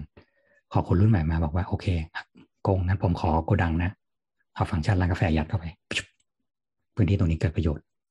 ข้างๆเห็นพัฒนาตาม เราถึงเห็นว่าตอนนี้เชียงใหม่มันจะมีพื้นที่ที่แบบเรียกว่าแบบกาดร่วมมิตรกาดมิตรเชียงใหม่อะไรเงี้ยที่ว่าเอาโกดังล้างมาทำแล้วก็เอาร้านร้านเล็กๆไปยัดยัดยัดรวมกันมีร้านกาแฟมีร้านขาย เสื้อขายหัตถกรรมขายอะไรเงี้ยหรืออย่างเวิร์งเหล็กแดงเมืองเหล็กแดง เออที่มีแบร์ฟูดมีร้านแบร์ไอริเวอร์ อยู่ข้างหน้ามียักษ์กระโจนอะไรเงี้ยครับ ฝั่งหรือแบ่งฝั่งตรงข้ามที่เป็นพิซซ่าสตรีทพิซซ่าก็เอาตึกเก่า ซึ่ง generation ก่อนเขาไม่ใช้แล้วเพราะว่าตึกมันจะพัง ก็เอามาพัฒนาแล้วก็ปล่อยเช่า เพราะฉะนั้นในรอบรอบรอบของการอย่างกาดหลวงเนี่ยมันเป็นเรื่องของคน second generation แล้วว่าที่ว่าจะมาทำอะไรกับพื้นที่ตรงนี้ ที่สวมทับกับสิ่งที่เรียกว่าความเป็นล้านนาดั้งเดิม กูก็ไม่ได้ลบกูก็ไม่ได้แบบสร้างขึ้นมาใหม่ กูแค่ไปอยู่ตรงนั้น ด้วยฟังก์ชันสมัยใหม่ แต่มันเล่าเรื่องเดิมๆ หรืออย่างกาดหลวงที่ว่าเคยจัดนิทรรศการนะครับ ว่ากี่ปีไม่รู้อะของกาดหลวงและเล่าประวัติความเป็นมาตั้งแต่แรก จริง ๆ พื้นที่กาดหลวงทั้งหมดอะเราแค่รอโดนมุกกันศาสตร์อะไรบังอะแต่ตรงนั้นอะมันคือพื้นที่สถาปัตยกรรม modern ของเชียงใหม่เลยนะ ไม่รู้ว่ามีกี่คนที่เคยเห็นหอเก็บน้ำที่นู่น หอเก็บน้ำทรงกับยานอวกาศอะ อืมที่มันไปบานข้างบนปะใช่ใช่อืมและมุมเนี้ยถ้าเราเดินกาดหลวงเราจะไม่ค่อยเห็นเพราะเราไม่ค่อยเงยหน้าขึ้น แต่คนที่รู้แล้วเงยหน้าขึ้นน่ะตรงเนี้ยจะเห็นเด่นชัดมากแล้วสวยสวยซึ่งจริง ๆ แล้วอย่างเงี้ย นี่คือ story ของเชียงใหม่นี่คือ story ของความเป็นล้านนาล้านนาเราไม่ใช่แค่แบบต๊ะต่อนยอนต๊ะต่อนยอนโอเค นั่นเป็นล้านนาแบบ รุ่นหนึ่งแต่ล้านนารุ่นถัดมาล่ะล้านนารุ่นแบบหม่องทั้งหลายเข้ามาอยู่วัดนี้เป็นวัดพม่า วัดนี้เป็นวัดไทย อย่างวัดแบบวัดพระสิงห์วัดอะไรเงี้ยครับที่ bling bling อะนั่นไม่ใช่วัดล้านนานะที่คุณบอกว่าโอ้ยชอบความล้านนาของวัดพระสิงห์วัดพระสิงห์จังเลยอย่างเงี้ยไม่จริงค่ะ เออ โบสถ์ที่เป็นทองทองๆหรือว่าโบสถ์ที่มีนาคสะดุ้งทั้งหมดอะเขาเรียกว่าเป็นโบสถ์แบบกอขอคอรู้จักโบสถ์กอขอคอเปล่าอืมเป็นโบสถ์ก็คือเป็นแบบของส่วนกลางของรัฐสยามที่ถูกของสร้างขึ้นรัฐสมายามโดยพระพรหมพิจิตรที่ตั้งสถาปัตยกรน่ะเขาพัฒนาแบบขึ้นมาเพื่อให้เหมือนเป็นแบบส่วนกลางและเอาไปใช้ร่วมกันได้ทั้งหมด เพื่อสร้างให้เกิดเป็นความเป็นแบบ unity เดียวกัน ซึ่งซึ่งนั่นมาตอนที่รัฐสยามเข้ามาครอบข้างข้างบนภาคเหนือใช่อย่างที่เราเคยเล่าถ้าเคยเคยฟังอะมันจะบอกว่าจริงๆล้านนาเรา เราถูกซ้อนมาหลายรอบแล้วเนี่ยจนเราแบบความเป็นรากดั้งเดิมบางทีมันแทบไม่เหลือแล้วเพราะถูกครอบไปหมดแล้วเนี่ย เพราะฉะนั้นการจะแบบเสพความล้านนาจริงๆอะคุณต้องเข้าใจก่อนว่าตอนเนี้ยคุณอยู่ใน layer ไหนของมันเออซึ่งคำว่า จะทำเป็นเมืองยูเนสโกเป็นเมืองมรดกโลกกันนั่นไม่ได้หมายความว่าคุณจะต้องแบบถูกสตัฟฟ์อยู่ในร้อยสองร้อยล้านปีแล้วเนี่ยไม่ใช่เรามีความรู้สึกว่าเมืองตรงเนี้ย หรือสิ่งที่ทีมเขาที่แล้วเขาพยายามทำคือ เราอยู่ใน city living มันยังเป็นแบบ active city อยู่เป็นเมืองที่ยังมีคนอยู่ แต่เราอยู่กับสิ่งที่เรียกว่าวัฒนธรรมดั้งเดิมเราอยังไงดีกว่า อืม เพราะฉะนั้นแบบตอนที่อ่านคอมเมนต์หลายๆคนที่เขียนแบบเฮ้ยจะเอาเป็นแบบเมืองยูเนสโกหรือว่าแบบกระจอกอะไรเงี้ยทำไม่ได้หรอกเนี่ย เราเป็นความรู้สึกว่าเราสงสารกลุ่มคนที่เขาทำนะ เพราะว่าอืมต้องบอกว่าจริง ๆ กลุ่มแบบนักวิชาการกลุ่ม คนทำวิจัยกลุ่มพื้นที่ดั้งเดิม ต้องบอกว่าจริง ๆ กลุ่มคนเชียงใหม่ดั้งเดิมตอนเนี้ยเขาเริ่มฟื้นอัตลักษณ์ของตัวเอง แล้วเขาพยายามดันว่าฉันคือคนพื้นที่ตรงเนี้ยและต้องการถ้าที่มันถ้ามันดันเป็นยูเนสโกได้อะมันจะง่ายหลาย ๆ อย่าง ตรงนี้เรื่องของความของการอนุรักษ์ ที่เขาพยายามดันตรงนี้ว่า มันจะไม่ให้เกิดความเปลี่ยนแปลงที่มันแบบก้าวกระโดดขนาดนั้น ก็เลยพยายามดันสิ่งนี้ขึ้นมา เรามีความรู้สึกว่า ใช่ที่นี่มันมีวัฒนธรรม ที่นี่มีขายความเป็นล้านนาได้ก็จะแบบนักท่องเที่ยวจ๋าเลยก็คือเดินสวมชุดไทยไปตามจุดต่างๆเป็นดังช่วงแบบการสลองสองปีบที่คนต้องมานั่งแต่งชุดไทยไปวัดต้นเกวนไปถ่ายรูปคู่อะไรเหมือนเงี้ยเวลาคุณไปแบบญี่ปุ่นป่ะแล้วคุณก็ต้องไปใส่กิโมโนเดินในเกียวโตใช่ป่ะอืมอืมใช่ใช่อืมหรือไปก็ต้องใส่ฮันบกเดินในโซลซึ่งถามว่าแล้วโซลมึงแบบมึงเป็นแบบยุคนั้นเหรอโชซอนขนาดนั้นเลยเหรอก็ไม่ มึงดูโซลปัจจุบันสิเขาเจริญก็คือ part ของความเจริญไอ้ part ของการเก็บก็คือ part ของการเก็บเออเราก็เลยมีความรู้สึกว่าสอง part อะมันต้องไปด้วยกัน ว่าเราจะ treat ยังไงของเก่า และเราจะอยู่ยังไงของการที่เอาของเก่ามาใช้ ให้เกิดประโยชน์ต่อไปในอนาคตอะวกกลับที่คลองแม่ข่าต้องขอความเป็นธรรมว่าคอแม่ขาคือ เริ่มต้นเดิมทีคอแม่ขาคือคอแม่ขาเว้ยแต่คนที่ลงโซเชียลคนแรกบอกว่าโอ้ตาลูเมืองไทยนั่นไง แล้วก็รีเฮ้วิยวเฮ้ยโควิดเปิดแล้วเว้ยเราไปถ่ายรูปกันโอ้ยสะพานนั่นเหมือนญี่ปุ่นเลยอะขอถ่ายฟิลเหมือนญี่ปุ่นญี่ปุ่นนะและทุกคนไปเพราะว่าอยากไปถ่ายโอตาลุเมืองไทยโอตาลุเชียงใหม่ เพราะฉะนั้นถ้าคุณในเมื่อทรีคุณเขาเป็นแบบนั้นคุณไงเรียกว่าของแม่ขาคือญี่ปุ่น กูก็ทำร้านญี่ปุ่นให้มึงไง นี่ไงมึงถ่ายคู่โคมแดงไงมากเข้ากันเข้ากัน หรือคุณไปม่อนแจ่มไอ้เหี้ยอยากถ่ายทุ่งดอกไม้จังเลย บนดอยที่ไหนมีทุ่งดอกไม้ แต่ในเมื่อที่หนึ่งคนมันอืมแห่ไปแล้วว่า ทั้งดอยกลายเป็นทุ่งดอกไม้อืมเราจะไม่มีต้นไม้แบบป่าเบญจพรรณแล้วนะเราจะเป็นเชียงใหม่ที่มีทุ่งดอกไม้กัน มันจะมีเรื่องเอเลี่ยนเอเลี่ยน Species พันธุ์เอเลี่ยนด้วยเออมีจ้าเออนอกจากเรื่องของมีจ้ะเอเลียนเอเลียนสปีชีแล้วอะมันกลายเป็นว่าถนนตรงนั้นไม่ได้รองรับรถเยอะขนาดนี้อืมปริมาณน้ำปริมาณขยะ ชาวบ้านในแถวนั้นขายที่เพื่อเอาไปทำไร่ทำเป็นดอกไม้สวนดอกไม้กันไปหมดทำเป็นที่จอดรถ อ่า นั่นหมายความว่าชุมชนตรงนั้นเปลี่ยนห รือแม้แต่ใครที่แบบให้แม่กำปองเยอะๆ ตอนนี้แม่กำปองจะเริ่มเหมือนอ้าวแต่แม่กำปองไม่เหมือนเดิม แม่กำปองกลายเป็นปลายสองไปแล้ว อ่า ซึ่งซึ่งมันมันจะขยับได้น้อยกว่าปลายนิดหนึ่งตรงที่ว่าอืมโอเค มันยังมีคนในชุมชนพื้นที่ดั้งเดิมอะอยู่ แต่อย่างปลายอะมันมันไปเร็วเพราะว่ามันเป็นคนนอกพื้นที่ซะเยอะมปายคือตัวอย่างที่ดีของการแบบ คุณบอกว่านี่คือเมืองฮิป คนปายไม่ใช่เคยเป็นคนฮิป คนปายเป็นเคยช้าเออกูก็ยังกินข้าวนู่นนี่นั่น วันดีคืนดีมี เมื่อก่อนถ้าบอกว่าเคยไปป่ายเมื่อสมัยแบบเกือบสามสิบปีที่แล้วอะแม่ฮ่องสอนปายเนี่ย พูดอย่างไม่อายหมาเลยก็คือ คนไปเพื่อไปนอนแบบปุ๊นแล้วก็ chill ๆตากไม่ต้องอาบน้ำอาบน้ำแม่งเจ็ดวันเลยเงี้ยหาอะไรกินง่าย ๆ เออ แต่พอมันมีคนบอกว่าไปแล้วแบบเฮ้ยสบายว่ะฝรั่งไปแล้วแบบเฮ้ยนี่แบบ paradise พอไปอยู่ปั๊บเฮ้ยคนเท่ต้องไปปายเว้ยเป็นคุฮิณปก็สเตอสร้างร์ทาวอ่า คุณก็สร้างภาพว่าปายแม่งเป็นแบบ hipster town ซึ่งผู้เฒ่าผู้แก่ที่นั่นก็งงว่าแบบพวกมึงมาทำอะไรกัน ช่วงพีคมากๆ น้ำมันเติมไม่ได้ เพราะมีปั๊มเดียวในปลายอืมปลาปลาแมวใช้ไม่พอ เพราะว่าไอ้เหี้ยน้ำลงจากเขากูก็มีอยู่ท่อเดียว มึงขึ้นแบบสี่ห้าแบบรีสอร์ทอะไรเงี้ยครับ เนี่ย นี่คือเรามีความรู้สึกว่าพวกคุณนะกำหนดให้พื้นที่นั้นเป็นอะไร เพราะ ในเมื่อทุกคนอยากขายคุณ ทุกคนก็ต้องเข้าไปแปลงพื้นที่นั้นให้เป็นพื้นที่ที่คุณอยากได้ เพราะฉะนั้นถ้าคุณมีความรู้สึกว่าคุณอยากให้เชียงใหม่เป็นเชียงใหม่ คุณก็จงทำเชียงใหม่ให้เป็นเชียงใหม่ คุณไม่ต้องไปเทียบอะไร และขอแม่ขามันแค่ช่วงตรงนั้นแหละ แต่ถ้าคุณเดินไปสักพักคุณก็จะเห็นแบบชาวบ้านเอากำไรแมวมาขาย ร้านต้นทางก็ยังมีจิ้นย่างอยู่ มีแอบไส้อั่วมี ก็ยังมีคนนั่งโจ๊กเหล้ากินลาบคั่วลาบดิบอยู่มึงถ่ายตรงนี้สิ แล้วบอกนี่ไงญี่ปุ่นเนี่ยเขาก็ไม่อินหรอกเออเพราะฉะนั้นแค่ภาพภาพเดียวอะยาจีนนี่ขู่ไงพี่ นี่ไงก็ญี่ปุ่น แล้วเขาก็กินเหล้าขาวก็คือซาเกะไงเออแต่ประเด็นคือนั่นแหละ ถามว่าถ้าคุณอยากเรียกว่าอะไรอย่างจริงๆมันก็ไม่ผิดหรอก ถ้าคุณจะมีความเป็นญี่ปุ่นอยู่ในเมืองมาดูนิวยอร์กสิมีโซโหมีไชน่าทาวน์มีนั่นมีนี่เนี่ยกูใช่ก็เป็นผไชมน่าทาวน์ผมก็เห็นว่างี้กูก็ไม่ผิดอะไร หรือไปสิงคโปร์เนี่ยอะลิตเติ้ลอินเดียน กูเป็นอินเดียไงไชน่าทาวน์กูเป็นจีนไง คือคือคืออย่างนี้เว้ยโบทกำลังกำลังคิดอันหนึ่งที่สำคัญมากว่า ปัญหาหลักก็คือ เราเราความเป็นถิ่นที่เนี่ย มันมันสำคัญชะไหนอะคิดออกไหมไม่มันมันสำคัญตรงที่คุณ คือจะบอกว่าถ้าสมมติมาเชียงใหม่เลยแล้วแบบความเชียงใหม่ไม่มีเลยอย่างเงี้ยคนแบบคนพื้นที่ก็ไม่ใช่คนเชียงใหม่พูดคำเมืองก็มาได้แล้วเนี่ยมันก็ไม่ได้นึกออกปะ แต่ถามว่าคุณอยู่ร่วมกับคือในโลกปัจจุบันน่ะคุณจะต้องแบบเกรดมันในเรื่องของการที่ว่าทุกอย่างมันต้อง interlock เข้าได้แล้ว แต่คุณแบบ ต้องใช้คำว่าความเป็นล้านนาจริงๆมันอาจจะเป็น ต้องไม่ใช่คำว่าเป็นความเป็นล้านนาด้วย ต้องเรียกว่าความเป็นเชียงใหม่ มันจะมีกลิ่นของมันอยู่ คือคือจริงๆเนี่ยไอ้ปัญหาความเป็นเมืองแบบ universal เนี่ยไม่ใช่หรือมันเขาเรียกอะไร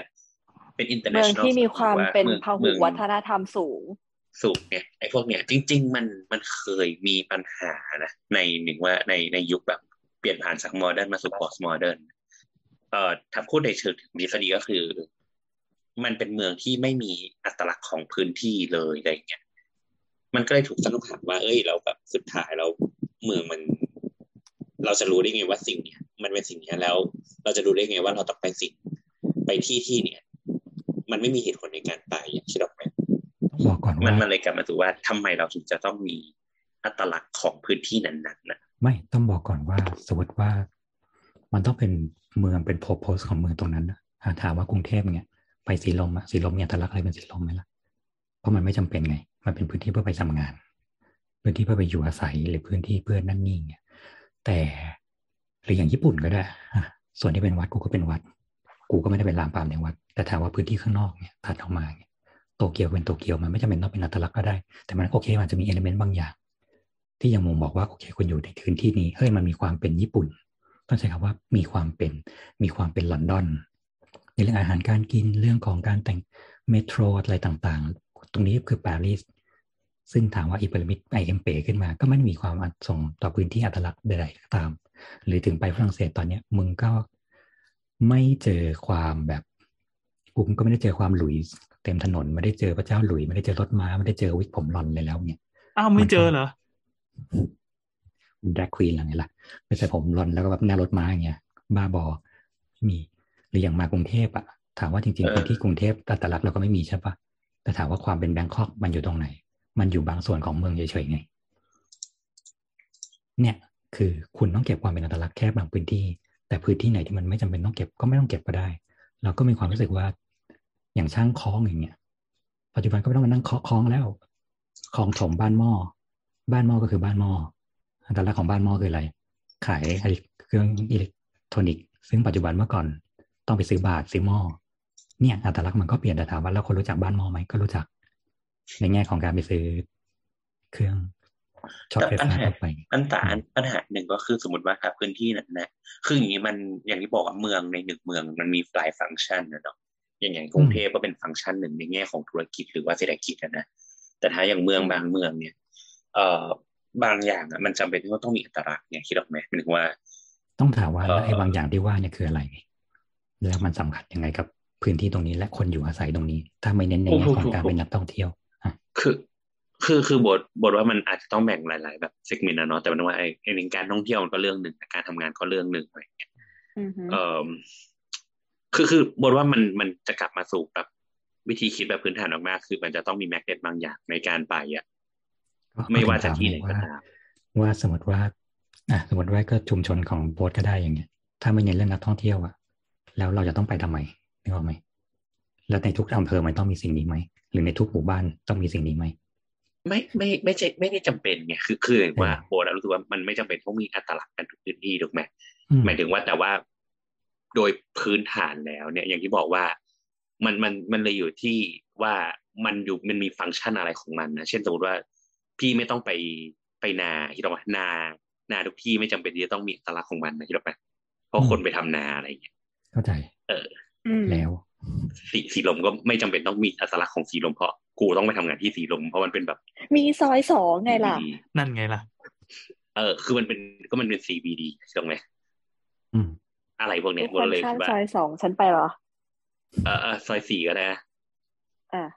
อะเออเออนั่นแหละ ไม่ไม่คือก็คือไม่ไม่ได้ไม่ได้แย้งพี่โออะไรนะแต่ไม่ไม่ว่าเข้าใจแต่กำลังงงในสิ่งที่บอสพยายามสื่อไงว่าสุดท้ายต้องมีแมกเนตมีอัตลักษณ์แล้ว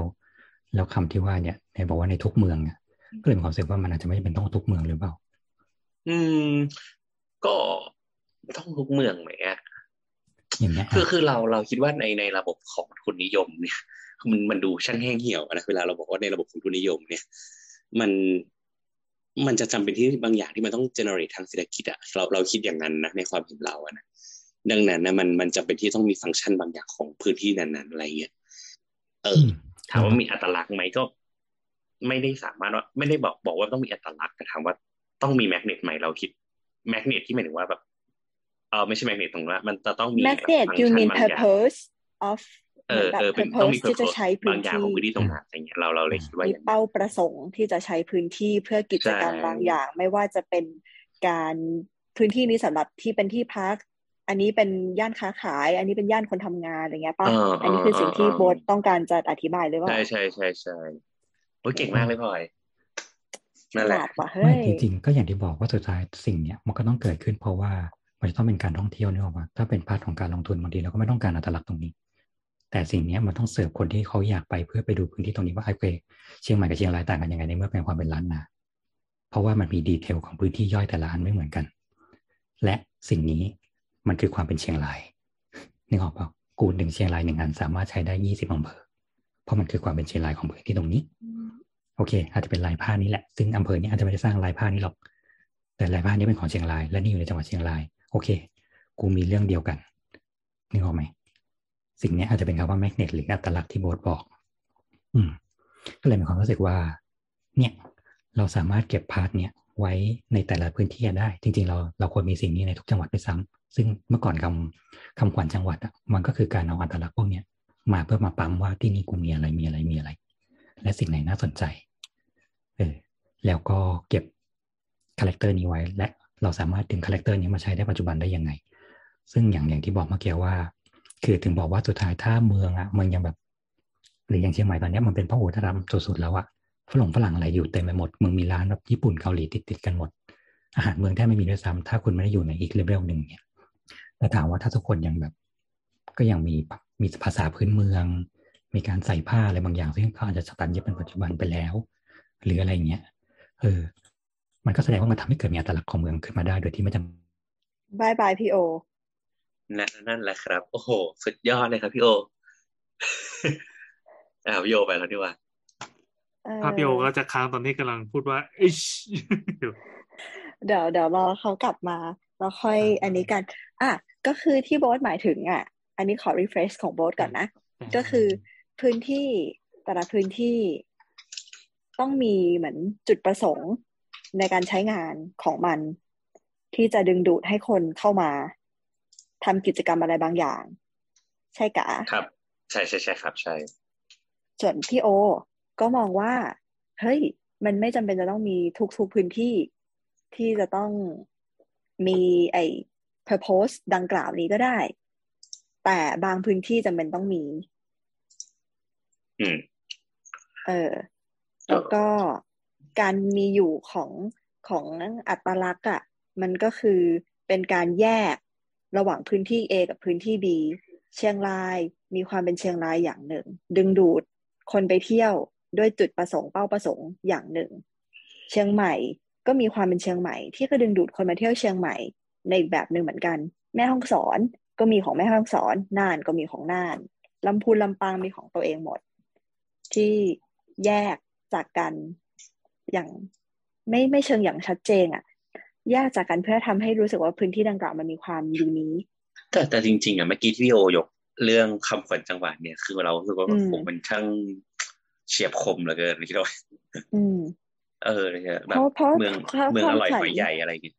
เออ เพราะความคำขวัญของแต่ละจังหวัดก็คือดึงเอาตัวตนที่เด่นอืมอัตลักษณ์ที่เป็นตัวเขาออกมา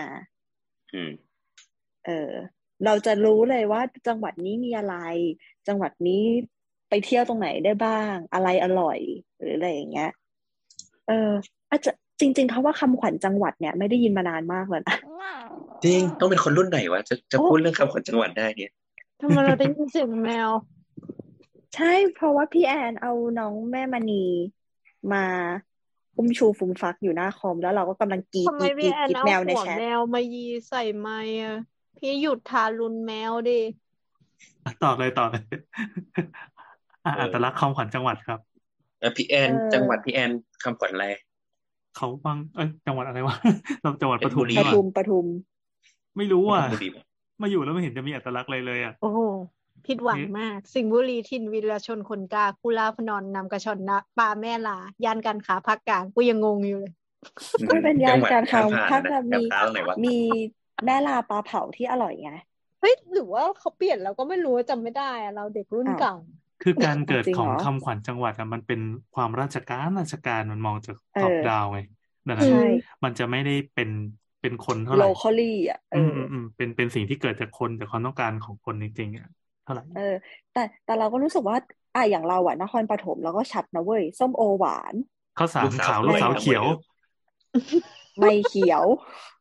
ไม่นั่ส้นมแหละส้มโอหวานลูกสาวสวยอะหมวยอึมเว้ยเราท่องอันนี้อันเมื่อนี้กี้ก็พลอยแย่ไปขมวดอะทัวจบทัวร์ไปนแล้วครจะมาว่าผเรามลง่งวงได้เลยมากเลยฮะพลอยเลยขมวดจบไปแล้วเมื่อกี้ใช่ไหมสู้ๆเย่ถูกต้องเย่เย่เย่เย่อ่าอ่านั่นแหละแล้วแล้วก็เข้าหมดได้ละ ก็พอพอเก็ตประเด็นที่ทั้งสองฝ่ายทั้งทุกฝ่ายอยากจะสื่อแล้วมันก็เป็นความมันก็เป็นความหลากหลายของชาวเน็ตอย่างเราด้วย อืมอืมอืมอืม แล้วมันก็เป็นมุมมองนะ พอพูดไปเราตอนแรกที่ ตอนแรกที่เราเห็นทุกคนพูดว่าคลองแม่ขาเป็นโอตารุเราค่อนข้างโกรธ เพราะเราไม่ชอบคำพูดนี้ เออ แต่พอมามองในมุมมองที่ว่า เออ มันก็มีความหลากหลาย มันก็มีอะไรอยู่ แล้วก็ เออเก็ตหนึ่งไอเดียเนาะเราว่าเมืองมันก็เหมือนสิ่งมีชีวิตอย่างหนึ่งอะมันก็ต้องมีความลื่นไหลมีแบบหลายบทบาทอะไรอย่างเงี้ย ชอบไป อืม นั่นแหละค่ะได้ครัค่ะบก็เป็นเป็น open conversation แล้วกัน เราเนอะไม่ได้มีบทสรุปอะไรอืมแค่บอกว่าณตอนนี้สถานการณ์ของของเมืองอีกหลาย ๆ เมืองที่เราจะมองว่ามันเป็นเมืองชุมชนอนุรักษ์ดีหรือเปล่าการอนุรักษ์ของชุมชนจะเก็บไว้แค่ไหน จะต้องเอาอะไรมาขายหรือเปล่า จะต้องเอาวิถีชุมชนไปฟาดใส่นักท่องเที่ยวหรือเปล่า หรือเราจะควรจะทำตัวเองให้เป็นดิสนีย์แลนด์อะไรอย่างนี้ จะเอากรอบไหนเอาแว่นไหนไปมอง ใช่ไหมมันนี่อืมใช่ไหมแม่นีแม่นีเห็นด้วย อืมนั่นแหละ ครับแล้วก็ถ้าเกิดใครสงสารบทส่งอาหารมาให้กินได้นะครับ อะไรวะ